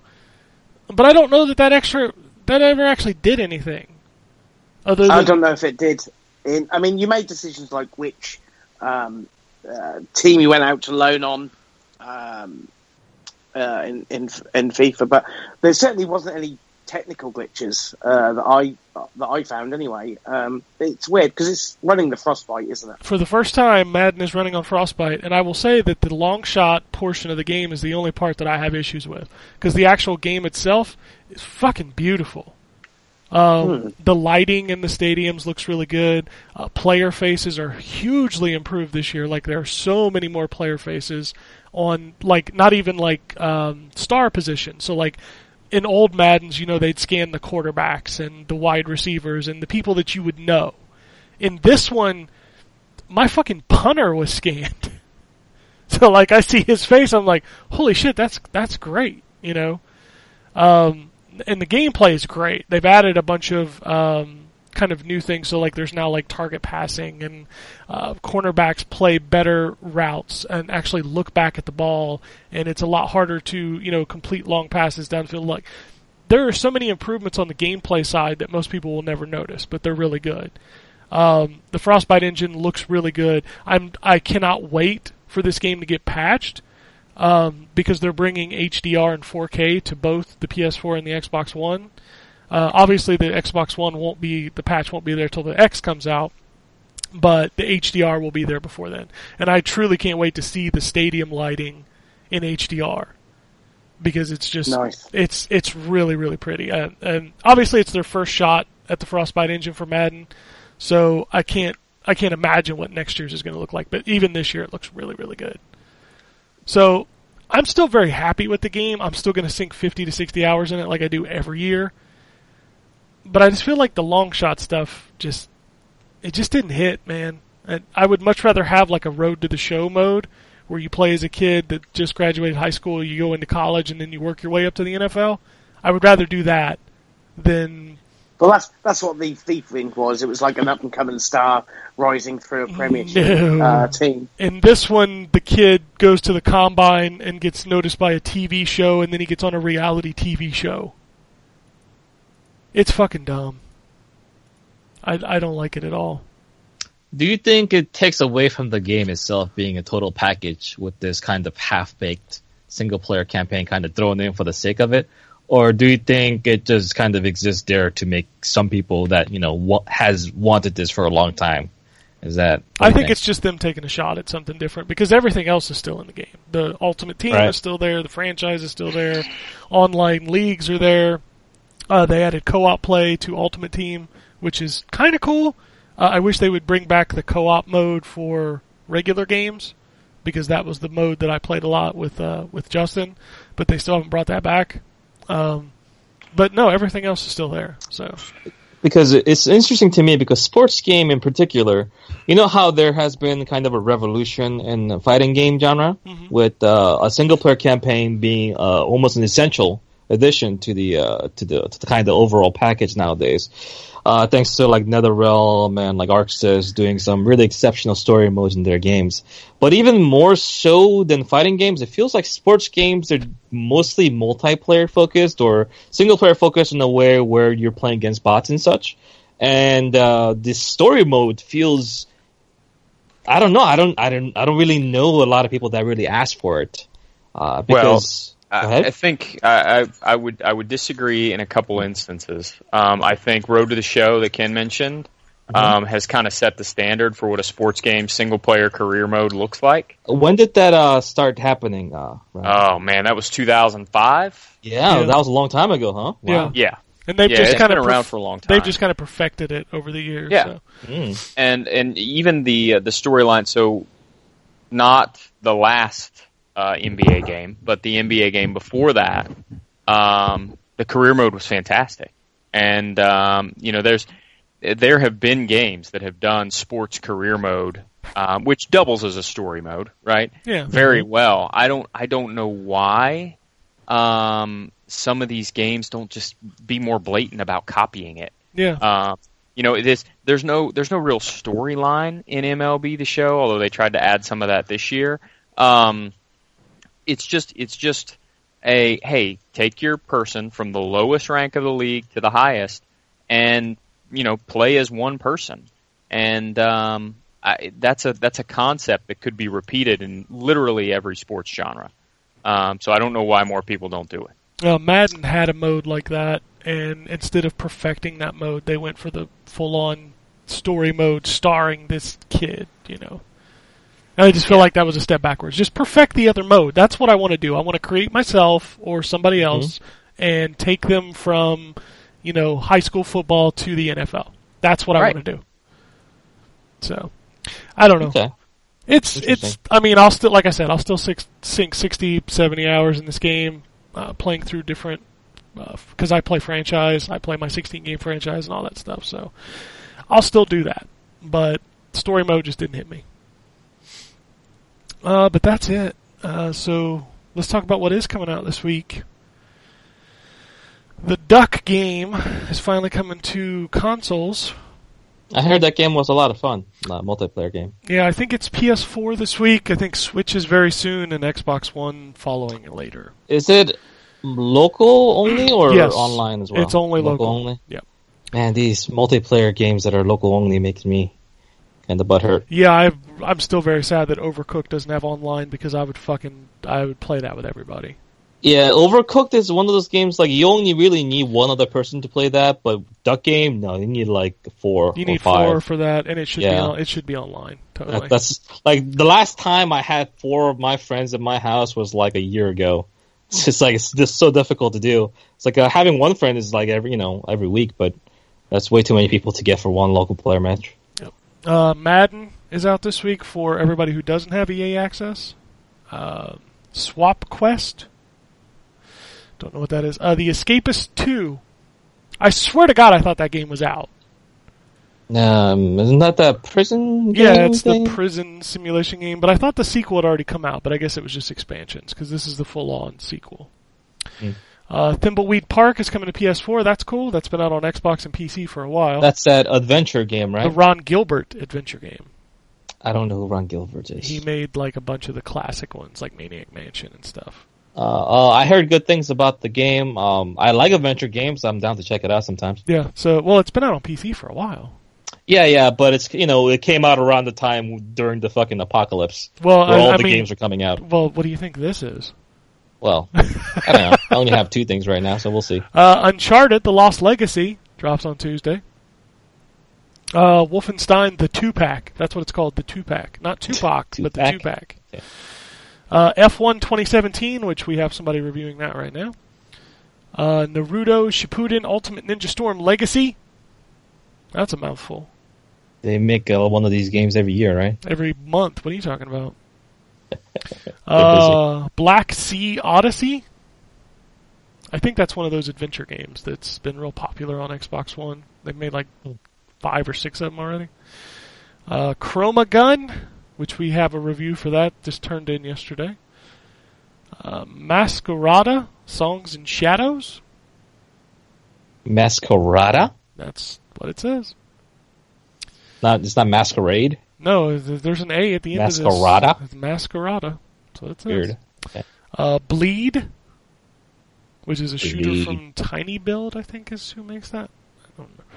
Uh, Absolute Drift, the Zen edition is coming to Xbox One.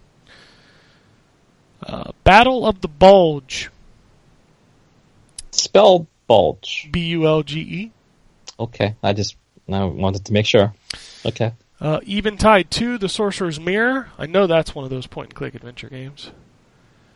Uh, the Mages of Mistralia. That sounds familiar. Yeah, I don't know what that is. Um, the 2D, the new 2DS bundle featuring New Super Mario Bros. 2 drops this week. Uh, Minecraft Story Mode is coming to Switch alongside Thimbleweed Park. That's know the first Minecraft season story mode or second one? it's the first one. It never came to Switch, so. Okay. And then I didn't know Thimbleweed Park was coming to the Switch. That's pretty cool. Oh, PC time. Anything good? Anything good? There's there's a couple in here. Um, Destiny of Blood. How about that? That's pretty good. Um, Polygoneer. Polygon e- year? Yeah, E E R. Polygon Year. Okay. Uh, uh, here, here's something you'll never see: a game and its sequel launching in the same week. Sling Skull Zombies and Sling Skull Zombies 2. Same day. Electric Boogaloo. Yeah. I don't know. It seems like a weak week for PC. Funny names. Anyway, news. We apologize we record this before Xbox's Gamescom event, so whatever they announce, that's probably the hot news. Ha! But we'll talk. Uh, hot news, right? it's the hots. hmm But we'll talk about what news we do have. Uh, Yakuza 6's release date has been confirmed You can't hear it, but I'm rubbing my hands as we speak. uh, March 20th, 2018. I've been giving out all the Yakuza games to Ken and Drew because I want them to get involved into the Yakuza series again, but uh, I'm taking that one.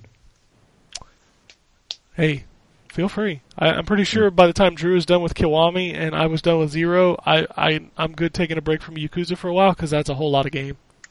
It is, it is a whole lot of game, but I don't know. It's it's a lot of months from now, so maybe you'll be down for it then. Uh, hey, you know how Sony doesn't like crossplay?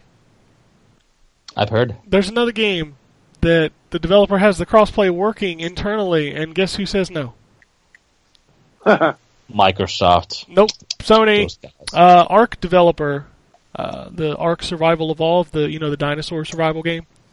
They have PS4, Xbox One crossplay working internally, and Sony will not allow them to release it. So there you go. Mhm. Uh, BioWare put out a statement yesterday. Uh, update on Mass Effect Andromeda. We will no longer be updating the game, and there will be no more DLC. Brilliant. Wa- wasn't there like a season pass for that game, or was there not? No, no, there was No? not. Okay. I think that's good. Yeah, there was a deluxe edition of the game that came with a bunch of the multiplayer stuff, but there was never a season pass. Um, do, do, do, do, do. Recore, the definitive edition, one of the worst kept secrets of this Gamescom event. Um, their Twitter feed has been saying tune in on the 20th to get details about that. So we're kind of expecting the Xbox One X enhanced version of that game, as well as you know that other robot that was supposed to be in the game that uh, even had an area that you couldn't access because, well, you didn't have the robot.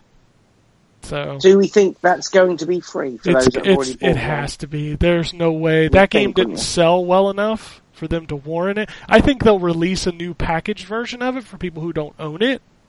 But I think the Mm. patch for the definitive version will be free. You'd have to think. It's it, if they try to charge for it, it's they're fucking stupid because they're not going to sell it. I mean, it, I would probably buy it because I like that game, but it's not going to sell. I, I haven't heard of anyone talk about Recore until this moment. in Exactly. Many months. That's that's kind of my point. Is that game kind of came and went, and even the people that liked it will admit that there were a lot of things wrong with it. Uh, and I'm hearing the definitive version is tweaking some of that stuff as well as upgrading the visuals. So I'm I'm hopeful because I did enjoy that game until you got to that end level grind, which sucked. Injustice 2's second pack, fighter pack for um, from NetherRealm will be announced at Gamescom. Ooh. So Any uh, um any any wild guesses, Ken? I, one of them's got to have Black Manta in it, right? Because he's on the character select screen already. Is he? Yeah, uh, the character select screen already has the whole roster, um, but six of them are uh, grayed out right now. Well, Black yeah, Black Manta's silhouette is obviously very Yeah, and so is Yes. uh, so is the Atom because it's a it's the whole dude, like a little tiny dude. So Oh, okay. Uh, outside, and then the Raiden one. So everybody's thinking Raiden. Uh, The question is, is who's in this pack? Um, three of the silhouettes were obvious. Three of the silhouettes were not. So I'll be very interested to see who. So any any dream character that you would definitely want? Uh, truthfully, I, I, I mean, they've kind of nailed everybody that I had dreams about. Uh, as far as mechanic wise, I think interesting. I think Clayface would be kind of interesting. Oh, that's a good one. Yeah, I he'll just play he'll play like Glacius from Killer Instinct. yeah, So- yeah, but then like his his character power would be like some kind of morph into something that would just be kind of neat. Hmm. I don't know. They'll probably do some generic characters that I don't care much about, but you know. Um, Xbox One X pre-orders are probably live when you're listening to this. Um, that's kind of been the rumor is that this this thing that's happening today, you know, literally like an hour and a half after we after this moment right now, we will know when you can finally fucking pre-order. When is uh, Xbox One X coming out? uh, November seventh? Okay, so three months. Uh, we have seen some leaks. I did see the retail box. I gotta admit that's pretty fucking awesome. It looks like the original Xbox. nice. It's it's kind of nice, and it has been leaked that the day one edition will be called, drumroll please, the Project the Project Scorpio edition.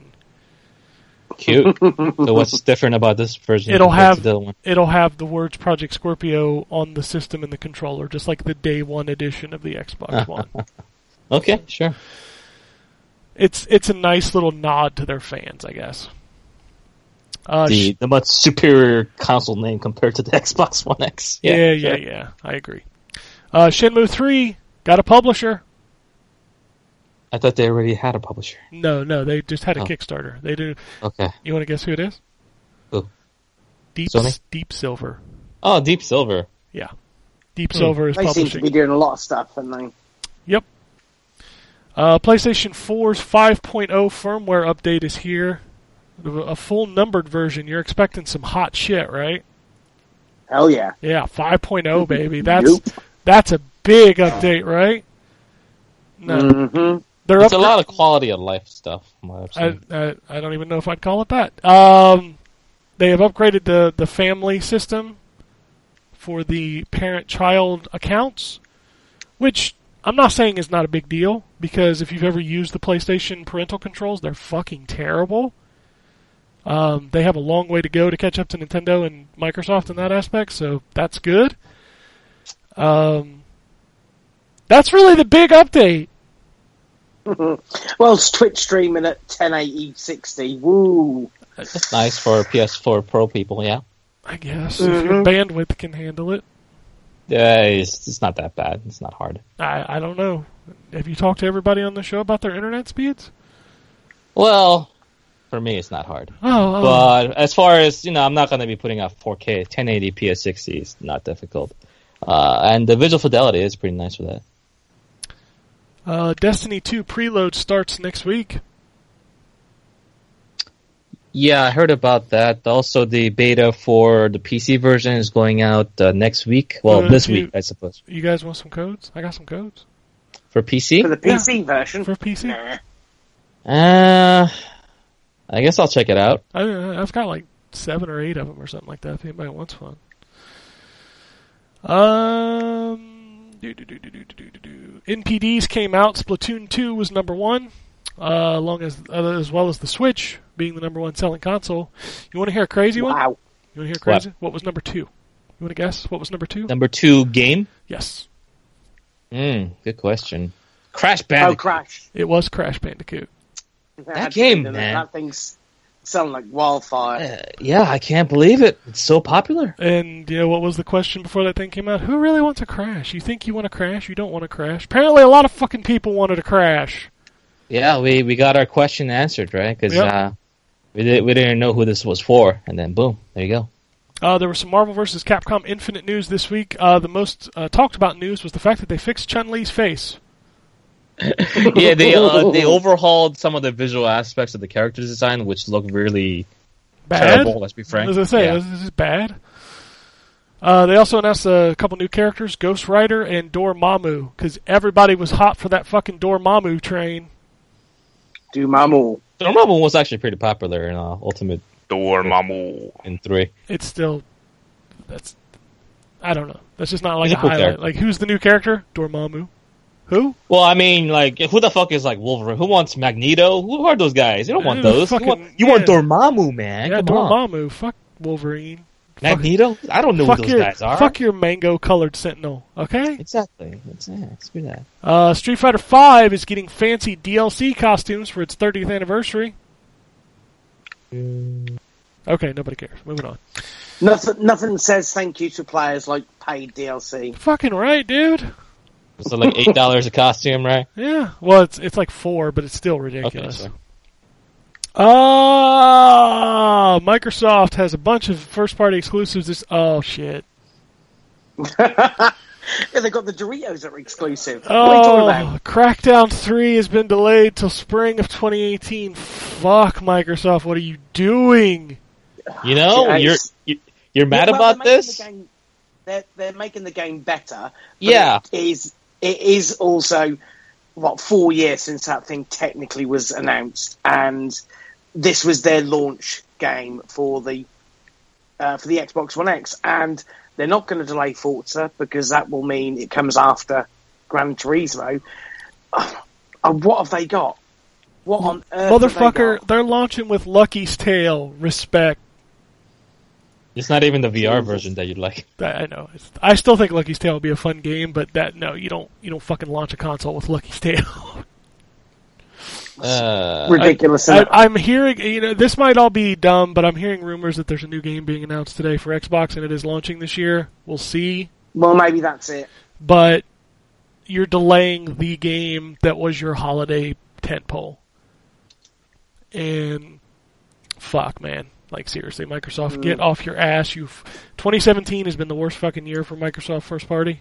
It has been a bad year. Three, isn't it? I don't know That's the exa- I don't know the exact number. I I don't get into that counting bullshit. All I know is that first party wise, they're having a very bad year. It just, I mean, it, there's no way to cut around that. There's just not. No. So, I forgot to mention, but I did play Conan Exiles on Xbox One. That's uh, that's out. And How is is that, that? a free to play game? no, No. that is okay. a survival game. I truthfully, I only played for about 20 minutes. So I'm That's not, the one with the uh the little you can like Winkies. yeah the the the, the there was a the dick dick meter where you can just enlarge the penis Yes. as much as you Yes. want. Yes. That's the one. Do they have that on Xbox? It's Yes. well, it's there, but you can't see it because there's a patch. There, there, there's a download apparently for the European store that enables nudity, but that pat that download does not exist in the U.S. It was weird because when I booted it up, the women were naked. Um, Okay. But then after I closed it and rebooted it, they weren't. Uh, So I don't know what the hell happened. Okay. It's it's weird, but it's it's essentially a survival game. Um, it reminds me a lot of Ark, um, with a much much much much much much much better fucking UI. Ark's UI is fucking terrible. Um, and it's definitely visually more impressive. I'll be interested to see this game when it, when the X comes out because I'm sure they'll do a patch for it. But it, it, if you don't like survival games, it's not for you because that's exactly what it is. Yeah, that's that's the only thing I've seen about Conan Exiles is that meme with the The the, wiener. the, the wiener and the and the tits bouncing up and down. It's like it was all over Twitter for like two days. Yeah. I mean, the combat in that game is actually decent. So, uh, We Happy Few, speaking of early access games, We Happy Few has a final release date uh, for the end of this month, or, yeah, for the end of this month. Um, I, I thought it was February. is it? Yeah, I don't think I don't think that price. game is this year, dude. I Yeah, swore I saw it was out in. Nah, I, I don't It's- think. it's they're removing the price of the. Oh, you know, that's 'cause it's right. That's right. offer. I got you. So it's twenty. Uh, but it's like thirty bucks. February. It's thirty bucks now. Uh, in a week, it's going to go up to sixty, and then it launches in February. You're right. You're right. And it's going to have a single player campaign. Well, yeah. Well, That, that you, took- that took- you say that, but if you remember, people thought that was going to be like a Bioshock, and then it came out on early access, and it's more like a fucking rogue survival game or whatever. they have at least they have come out and said we are aware that this isn't exactly what people thought it was going to be, so we're going to be changing things up to Well, well, maybe if you hadn't marketed it as a fucking single player experience that was like a narrative driven story, then maybe people wouldn't have fucking thought that that's what it was.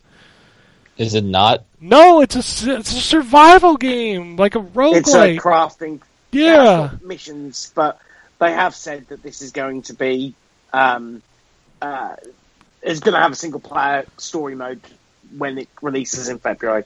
I'm so glad that that has to be an announcement at this point. Jesus Christ! I, I I'm okay. With, you know, I'm okay with the game being different from you know what they've made in the past, like Bioshock and stuff. But you really have to be uh, upfront about that stuff because if you're if you're a studio known for a certain type of game, when you make something drastically different, you have to really get that out there. Otherwise, people are going to have uh, misconceptions about the game. Yeah. All right, I'm going to move on to the emails because we're already running deep. I'm going to go through some of these fast. Uh, the first one comes from Antonio. He says, We're about to be swallowed by a nuclear fallout radiated avalanche of video games and football for the rest of the year. What a time to be alive. Uh, by the way, I'm still not sold on Agents of Mayhem. Can't quite put my finger on it as to why, other than that, other than It's- because bad game. he says, other than because that's what the court order says. Uh, looking forward to Madden and Uncharted this month. Now I know you guys aren't big into Gran Turismo, but to me, but me and a lot of GT fans are in turmoil about GT Sport. It is literally going to be the racing version of Street Fighter V. Uh, the track list is bare bones, around 17 to 19 compared to GT6's 45 or so. Uh, in another this com- isn't a numbered. This isn't a numbered game. no, he says, in another comparison, the upcoming Project Cars 2 will have 60 tracks. Sports Campaign is a crap ton of license tests. Essentially, this game is missing an E in front of the word sport. Um, Polyphony Digital is going to get a rude awakening as diehard fans of the series since the PS1 days. I am ashamed to say a purchase of this game is looking dim. How much is this game? Dude? Does anyone know? We looked that up once. Isn't Full it price, 60? think, isn't it? Yeah, it's 60 bucks. Was I it full price? I'm Quick- curious. Now I gotta look it Quick up. search on Amazon will answer your questions. That's exactly what I'm doing as we speak. Sixty dollars. Yep, sixty dollars. That damn. Have fun with that. Yeah, I don't. think That's uh, uh Project Cars 2. or Forza what Seven if you means. have an Xbox. Or for, Uh, Adam sa- sends in an email. It's uh, entitled N4G Podcast. A lot of A's in there. So yeah. Uh, hey, hey! A couple of weeks ago, one of you guys mentioned getting a 2DS XL. It was mentioned that it feels a little bit cheap. This is understandable, but I was wondering how cheap. I have a normal 2DS and I find it quite solidly built, surprisingly comfortable to hold. So is the 2DS XL more or less cheap feeling compared to the original? Um, I was the one who had one. And I will answer that question because my son has a 2DS, and I have the XL, the 2DS XL. His feels a lot more solid than mine. I have, I will say that. Hmm. The 2DS feels like I don't. It just feels solid, like there's like weight to it or whatever. Whereas the XL feels very hollow. Well, the 2DS especially was made to be more durable, right? Because of the fact that it can't, uh, you know, it can kind of collapse into itself to protect the screen. So it was it needed to be uh, sturdier than normal. Oh, sure, but even the 3DS feels more sturdy than the 2DS. Okay, I mean the 2DS XL. Yeah, I mean that thing feels really cheap. So I'm not gonna lie. Um, Michael sends an email says uh, it's entitled "Regarding Xbox Trophy Changes Conversation." Uh, I'd really like to see something like a platinum on Xbox. I play on both consoles and enjoy getting achievements and trophies, but when you really like a game, it is fun to get the platinum trophy. It would be neat if they had a 100 gamer score achievement or some way to signif- uh, signify the accomplishment for getting all the other achievements on Xbox games.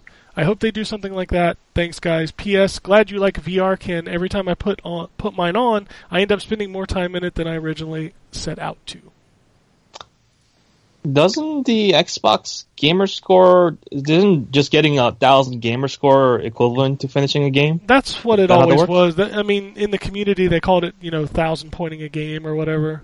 One K. I guess it's it's not as catchy as platinuming. A game, no, right? uh, Sony kind of, you know, got that with the platinum trophies, and, and it's kind of spilled over. You can see it in cross-platform games. Like Mhm. a lot of times, there's an achievement that is the platinum trophy, uh-huh, which is okay. called "Get all other achievements in this game" or whatever.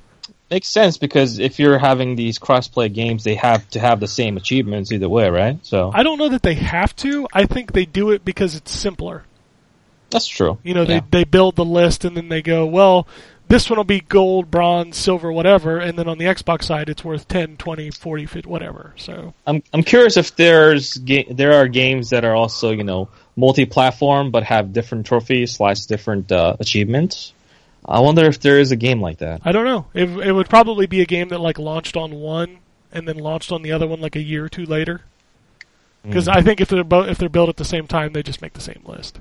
Like l- let's think about games like Rise of the Tomb Raider, right? Launched originally on the Xbox and then launched later on PS4. I wonder if that has the same achievements and slash trophies as the other one. I don't know. That'd be an interesting thing. That'd be an interesting tidbit of information to find out.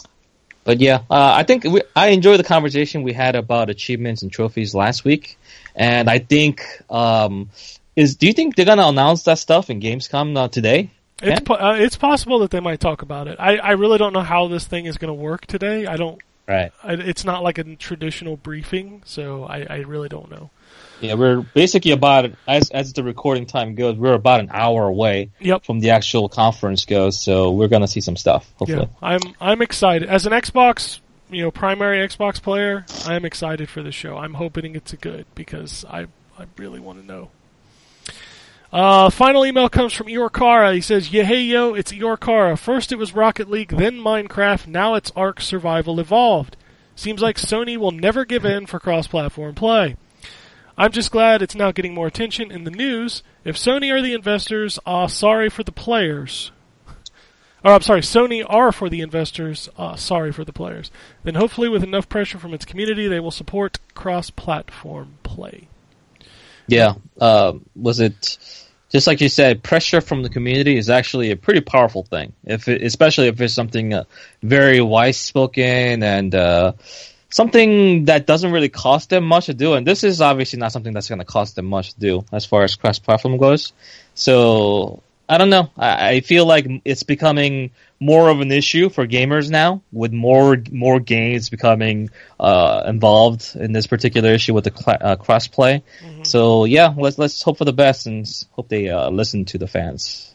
I hope so because I I really hate the back and forth arrogance between the two because it, it's never worked for them. When Sony got arrogant with the PS3, it fucked them. When Microsoft got arrogant with the 360, it fucked them. You know, just Mhm. it, it- you guys got to see this doesn't work. What Sony did at the beginning of this generation, what Microsoft did last generation, what Sony did with the PS2, that's the shit that works. Just do that from the beginning, and everybody will be happy. Yeah, it's just I feel like when it comes to these companies, these like uh these giant CEOs and these war rooms of directors that make all the big decisions, they are able to act after the fact, but they don't have a lot of foresight in what's coming and what they need to do. And that's the issue because they need to screw up in order to see that they screwed up, and because they screwed up, they can actually make things right again. That's what we saw, you know, with Xbox One uh, at the start of this generation. That thing, if they didn't make the drastic changes they did, you know, they made uh, during the launch of the Xbox One, the system, even though it's like what, like half of the half of the units sold of PS4, maybe less, that would have been even even even less. It would it might have completely thrown the Xbox brand into the gutter. And because they decided to make these changes, they started listening to the fans, and even now they're still listening to uh, a lot of the feedback, more so than Sony is anyway. So, yeah, you- you're right, but there's no changing these people, man. There really isn't. No. Just a funny tidbit. I, I'm, I've got the Twitter open to read the tweets, and I just saw Cliffy B tweet about Overwatch again. What'd you say? God. He said Overwatch is so successful that we've hit a generation of gamers that think all games are it. Except his. Oh well, Overwatch is clearly the, the Dark Souls of first person shooters. So I don't know. For somebody, Ah, for somebody who says this game isn't anything like Overwatch, he sure spends a shit ton of time talking about Overwatch. Just saying. he's he's a jelly man. All right. Um, Twitter. Sean says wasn't surprised. Uh, wasn't surprised my Andromeda no. Or I'm assuming he meant to say by Andromeda no single player DLC, but was disappointed. I liked the game by the time I finished it, even with its flaws. Uh, it's just the age we live in now, though. Anything that gets any kind of bad press early on will be joked out of the room. Not forgiving the launch flaws, but once that first patch hit, it didn't help out a lot. That's the issue with first impression. That's why you need to really learn your lessons when it comes to launching your games in certain states. And the way Andromeda launched with all of its bugs, uh, basically lack of polish, right? Among other things. When you do after the fact, it's gonna be No Man's Sky, it's gonna be Mass Effect Andromeda. There's cases after another, it's gonna be Street Fighter 5.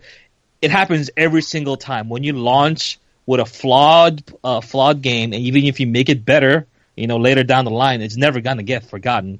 It's never gonna be forgiven. So just launch your game in a state where you can be proud of it. That's it. That's all you need to do. Yeah. Dustin tweets in and says, "So I've never gotten into Monster Hunter, and World looks fun, but I'm a little worried about creature design. They look kind of bland." Oh man, you have no idea. Drew, my man, they've come, got come here. some.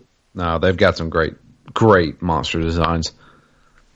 the uh, the monsters are not just like like four legged beasts or just like winged dragons and stuff like that. The things that they do, that like the creatures, the elemental attributes that they have, the way they behave when they become weakened. Uh, I mean, there are certain creatures out there.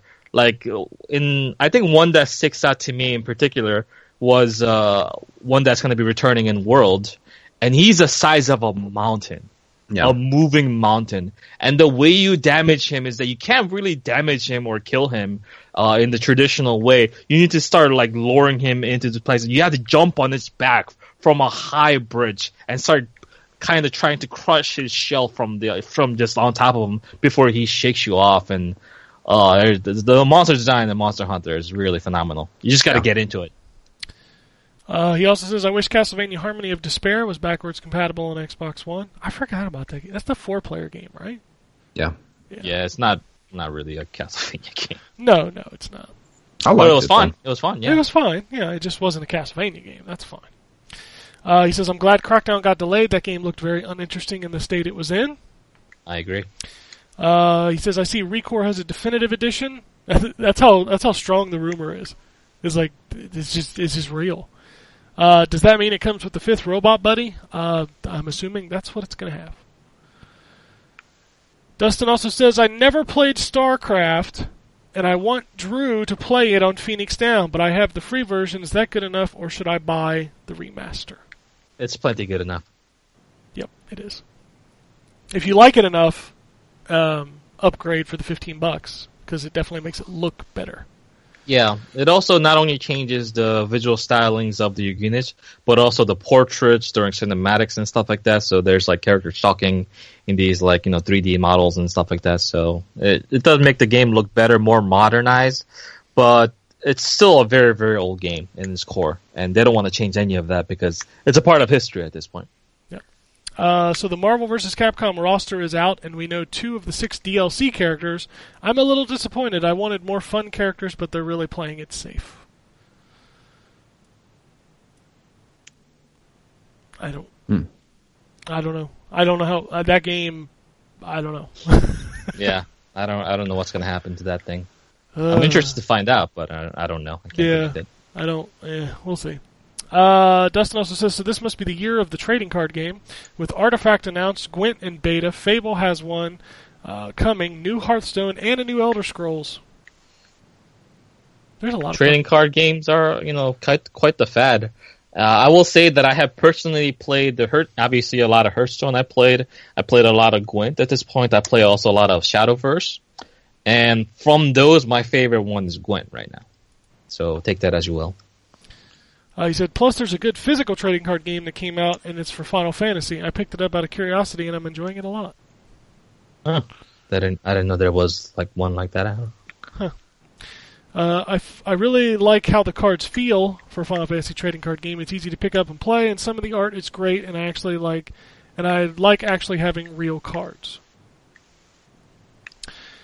Uh, he also his last tweet says, "Does Drew have any good security guard stories he wants to share?" Man, Ken knows of one really good one. Which one? Do you remember when you were texting me that time? And I said, hang on. And then about an hour later, I texted you what happened. Oh yeah. So I remember this distinctly because you were asking, hey, do you want to re- review Hyperdimension Neptunia 2? So it was straight out of Nightmares, right? Yeah, so it was already a nightmare.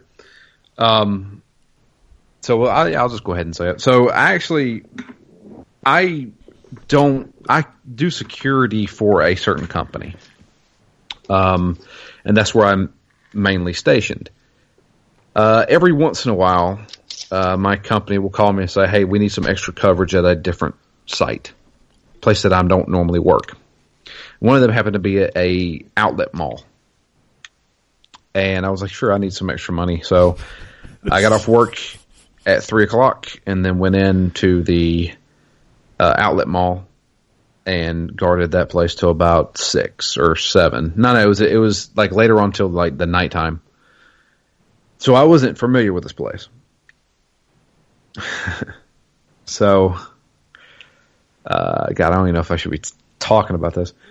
Um, so it was like Tuesday afternoon at like probably four o'clock. There was nobody there. And I was actually at a store. They were wanting me to watch over a store, a particular store. Um, and I was like, well, you know what? I got to use the bathroom real quick. So I'll be right back. And there was a bathroom, like a public bathroom, like two stores down. So I walked down to the bathroom, completely empty. And uh, I used the bathroom. I went to wash my hands, and the stalls were directly across from the sinks. So I could then look up into the mirror and see the stalls behind me. And when I did, I noticed that there was something behind me in one of the stalls. I then turn around, and there is a man there, has his pants down, and he is just fucking going at it, stroking the shit out of his dick. and he's looking directly at me. Oh, Not not stopping, not slowing down. No, no. Perhaps He w- going even faster. He wanted me to know that he was sitting there masturbating to me. Wow, that is really weird. Yeah. So, uh, and I wasn't in my security uniform. They wanted me to do like street clothes. Um, so I guess this guy didn't realize I was a security guard. Well, obviously, I first thought I need to get the fuck out of here. Uh, so I left the bathroom because if somebody's crazy enough to whack off in a public bathroom, they're crazy enough to carry a knife. So I was like, yeah, and I'm not armed. So I then went and called for backup. Um, unfortunately, I had to go back to the store where I was at. As I was walking out of the bathroom, a man and his son were about to walk in. And I said, please, for God's sakes, do not go in there. And as I just don't go in there, just walk outside, just stay over here. And uh, I went back to the store, then got on their phone, and then called for other security.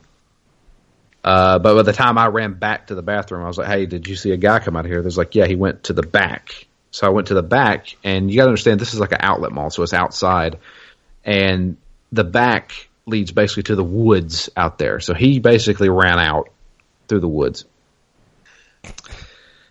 and then I had to file a police report of well, there was a man masturbating in the public bathroom, and I was the one who discovered it. Oh, Discovered it. you didn't discover it. But I You were remember the subject of it. so but the, the the thing that goes back to Ken is that while I was in the bathroom, I got a text message. And right before I went to go wash my hands, I looked and Ken said, Hey, you want to review Hyperdimension Neptunia Part 2? And I was like, Oh shit. And then that happened. And then like after that happened, I was like, Ken, something crazy just happened. He's like, What? I said, I'll tell you later. and like an hour later I said I just had to call the cops because and I explained to him all that stuff. oh shit. Oh my god, yeah. No, I've had some crazy stuff. I've had it's so weird because like the place where I work, um, or the the site that I guard normally is like on a major highway, and people tend they see like a big guardhouse. That's the first thing you see whenever you get to our site. People tend to stop there to ask for directions, stuff like that. You know, oh, there's a guy there, so we'll just ask him. I remember there was this one time this woman come pulling up and she said, I need you to call the police. I said, What's wrong? She says, I have a child in my back seat who is going insane. And I turn, and there is this little kid, looks like he's probably about eight or nine years old. He gets out of his car, and he full force runs toward this woman and punches her directly in the fucking face. whoa. Jeez. And this kid is like fucking seeing red, man. This kid like will not listen to a word I said. And I was like, okay, first off, this may be a ruse. She may be wanting me to grab that kid and then say she's going to sue me. So I was like, I look like uh like a fucking a coach for Major League Baseball yelling at an umpire. I had my arms behind my back yelling at this kid because I was not going to touch him. I was like, "Stop it! Stop it! What are you doing?" And he's just he's just wailing on this woman. This woman's trying to hold him off, and I was like, "I don't know what the fuck to do here." So I finally called the other guard that was on duty. He came up there. He wasn't afraid to touch the kid. He grabbed the kid and threw him on the ground and held him down and started talking to him. And I was just like, what the fuck is going on? Just like, why is this random ass shit happening at, like at two o'clock in the afternoon here? I, I gotta say, Drew, you must have seen a lot of shit if your mind automatically assumes something is a ruse as the first thing you think about. Trust me, I've I have seen some stuff. That's crazy, man. Because that wouldn't have crossed my mind. I gotta, oh, I gotta say, like, wow, this this boy is feral. I gotta stop this boy. I would have like you know, restrained him or something. I would have never just been like, I can't touch him. She probably gonna sue me if I touch the boy. So that no, that's crazy. Trust me, I worked at a grocery store long enough to know that people will try and sue you for anything, and they will do. They will go to many links. What what can they sue you for? You being working at a grocery store? Well, for one thing, uh, I used to work in frozen food section of a grocery store, and we were uh, putting up ice cream kind of thing, stocking it. And um, I watched it. I sat there. I just stood there and watched it. This woman got one of the, you know, like those really big tubs of ice cream that's in like Yeah. a plastic tub. She took one, and she had a kid that looked like he was probably about five or six, and she just literally just took, picked it up, and then dropped it on the kid's foot. And the kid started crying. And then she came up to me and said, "This fell on my son. I'm going to sue the comp. Or I'm, I want to talk to the manager because I want to sue this place." And I was like, And did you fucking say- su-" And I was like, "I just sat here and watched you drop it on your kid." And then she's like, "Well, I'm talking to the manager." And I brought my manager over there and I told him, and my manager was like, "You need to get out of the store, please." Yeah, my Well, manager didn't give a shit. CCTV. I mean, surely they don't think they'll get away with it. Well, I'm just saying, people will do shit like that. That's Americans. I'm sorry, guys. Eventually, well, going back to the kid, the crazy kid, uh, the eventually, like after about probably 15 minutes of him talking and stuff like that, and I was talking to the woman, she said, "Have you called the cops yet?" I'm like, "Are you serious? You want me to call the cops on this kid?" She's like, "Yeah." I was like, "All right." So I called the cops. The cops came, and they started asking me questions like, "What happened?" I was like, "Well, he got out of the car and he started punching the, the woman." He's like, "Did he punch her?" He's like, "Yeah." He's like, "Where?" He's like, like "In the face." And she, he was like, "How many times did he punch her?" I'm like, "Am I fucking testifying against this kid or something?" and, and they were like, yeah, and I was like, look, I mean, he just he went nuts. He was he was throwing punches. He hit the woman. Yeah, he hit the woman in the face a couple times. And sure enough, up, No about big tw- deal. yeah, and then about twenty minutes later, they took the fucking kid away. Did they put in like a junior league handcuffs and stuff? Me for No. children? Yeah. I don't think so. I think once the cops arrived, he kind of calmed down. But she was like, "I want him out of here." I am really curious about what went between those two to make them go crazy like that. she she was driving and then she just pulled up to the guardhouse and was like, "Call the cops." And then this kid gets out of the car and starts just fighting her. And I was just like, "Can I?" I mean, I was like, "What the fuck kind of a mom?" You know, you beat the shit out of your kid. I mean, that'll make him stop Wow. instead of calling the cops and having your kid detained. I mean, the kid was like seven or eight. What kind of an upbringing do you have that a child literally tries to like beat you to death? I mean, that kid was like, he wasn't even listening to me. Like, I, I I could have probably slapped that kid in the face and he wouldn't even have felt it. That's how mad he was. Drew, I realize that for every show we're gonna need at least one story from you. We're gonna have Drew's story corner, and you're gonna tell us one story per episode because that's fascinating shit. I, I've got plenty. I loved it. I've Yeah. been working Yeah. security for Save 'em 10 up. years. I've seen all sorts of shit. Save them up, put them in your mind, and then every show. the one story. that I've seen. Yeah, All right, it's, it's crazy. We're gonna finish up because we got 50 minutes, and I want to give people time if they want to go do stuff before the show starts.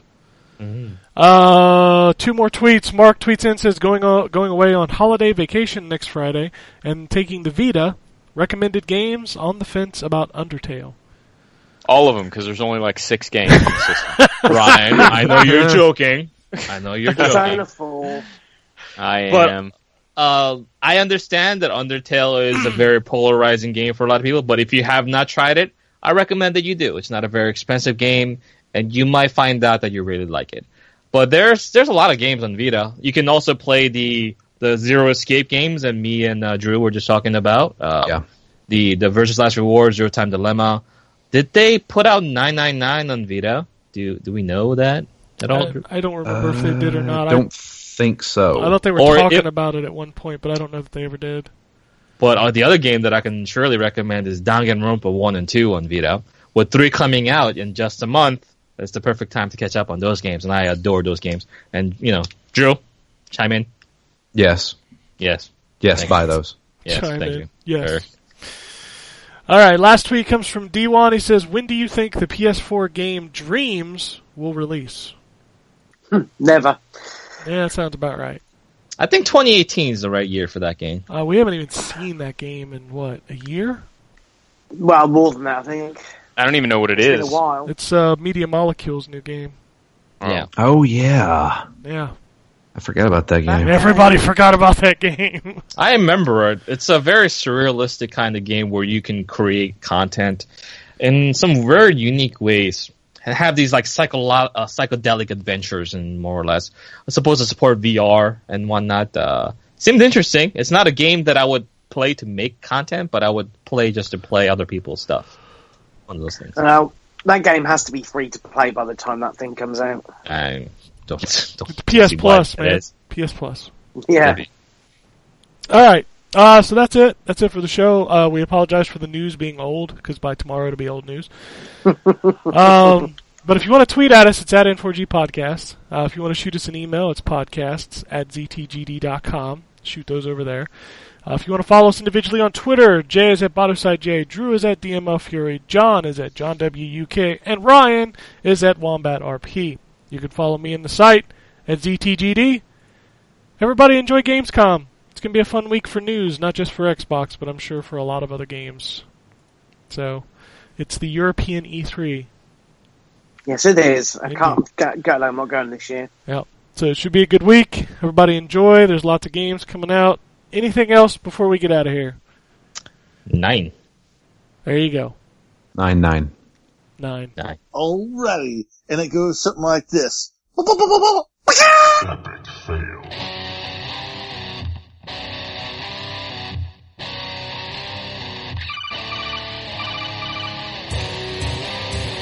Welcome to the N4G podcast.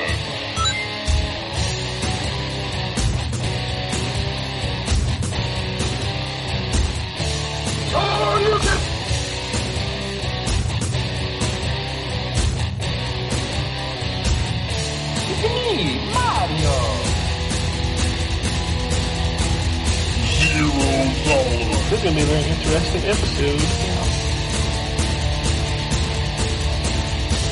Gather time. Greetings, programs. I got lost trying to find my way to the secret underground N4G radio lair. The Wombat. And I. Killer Wolverine.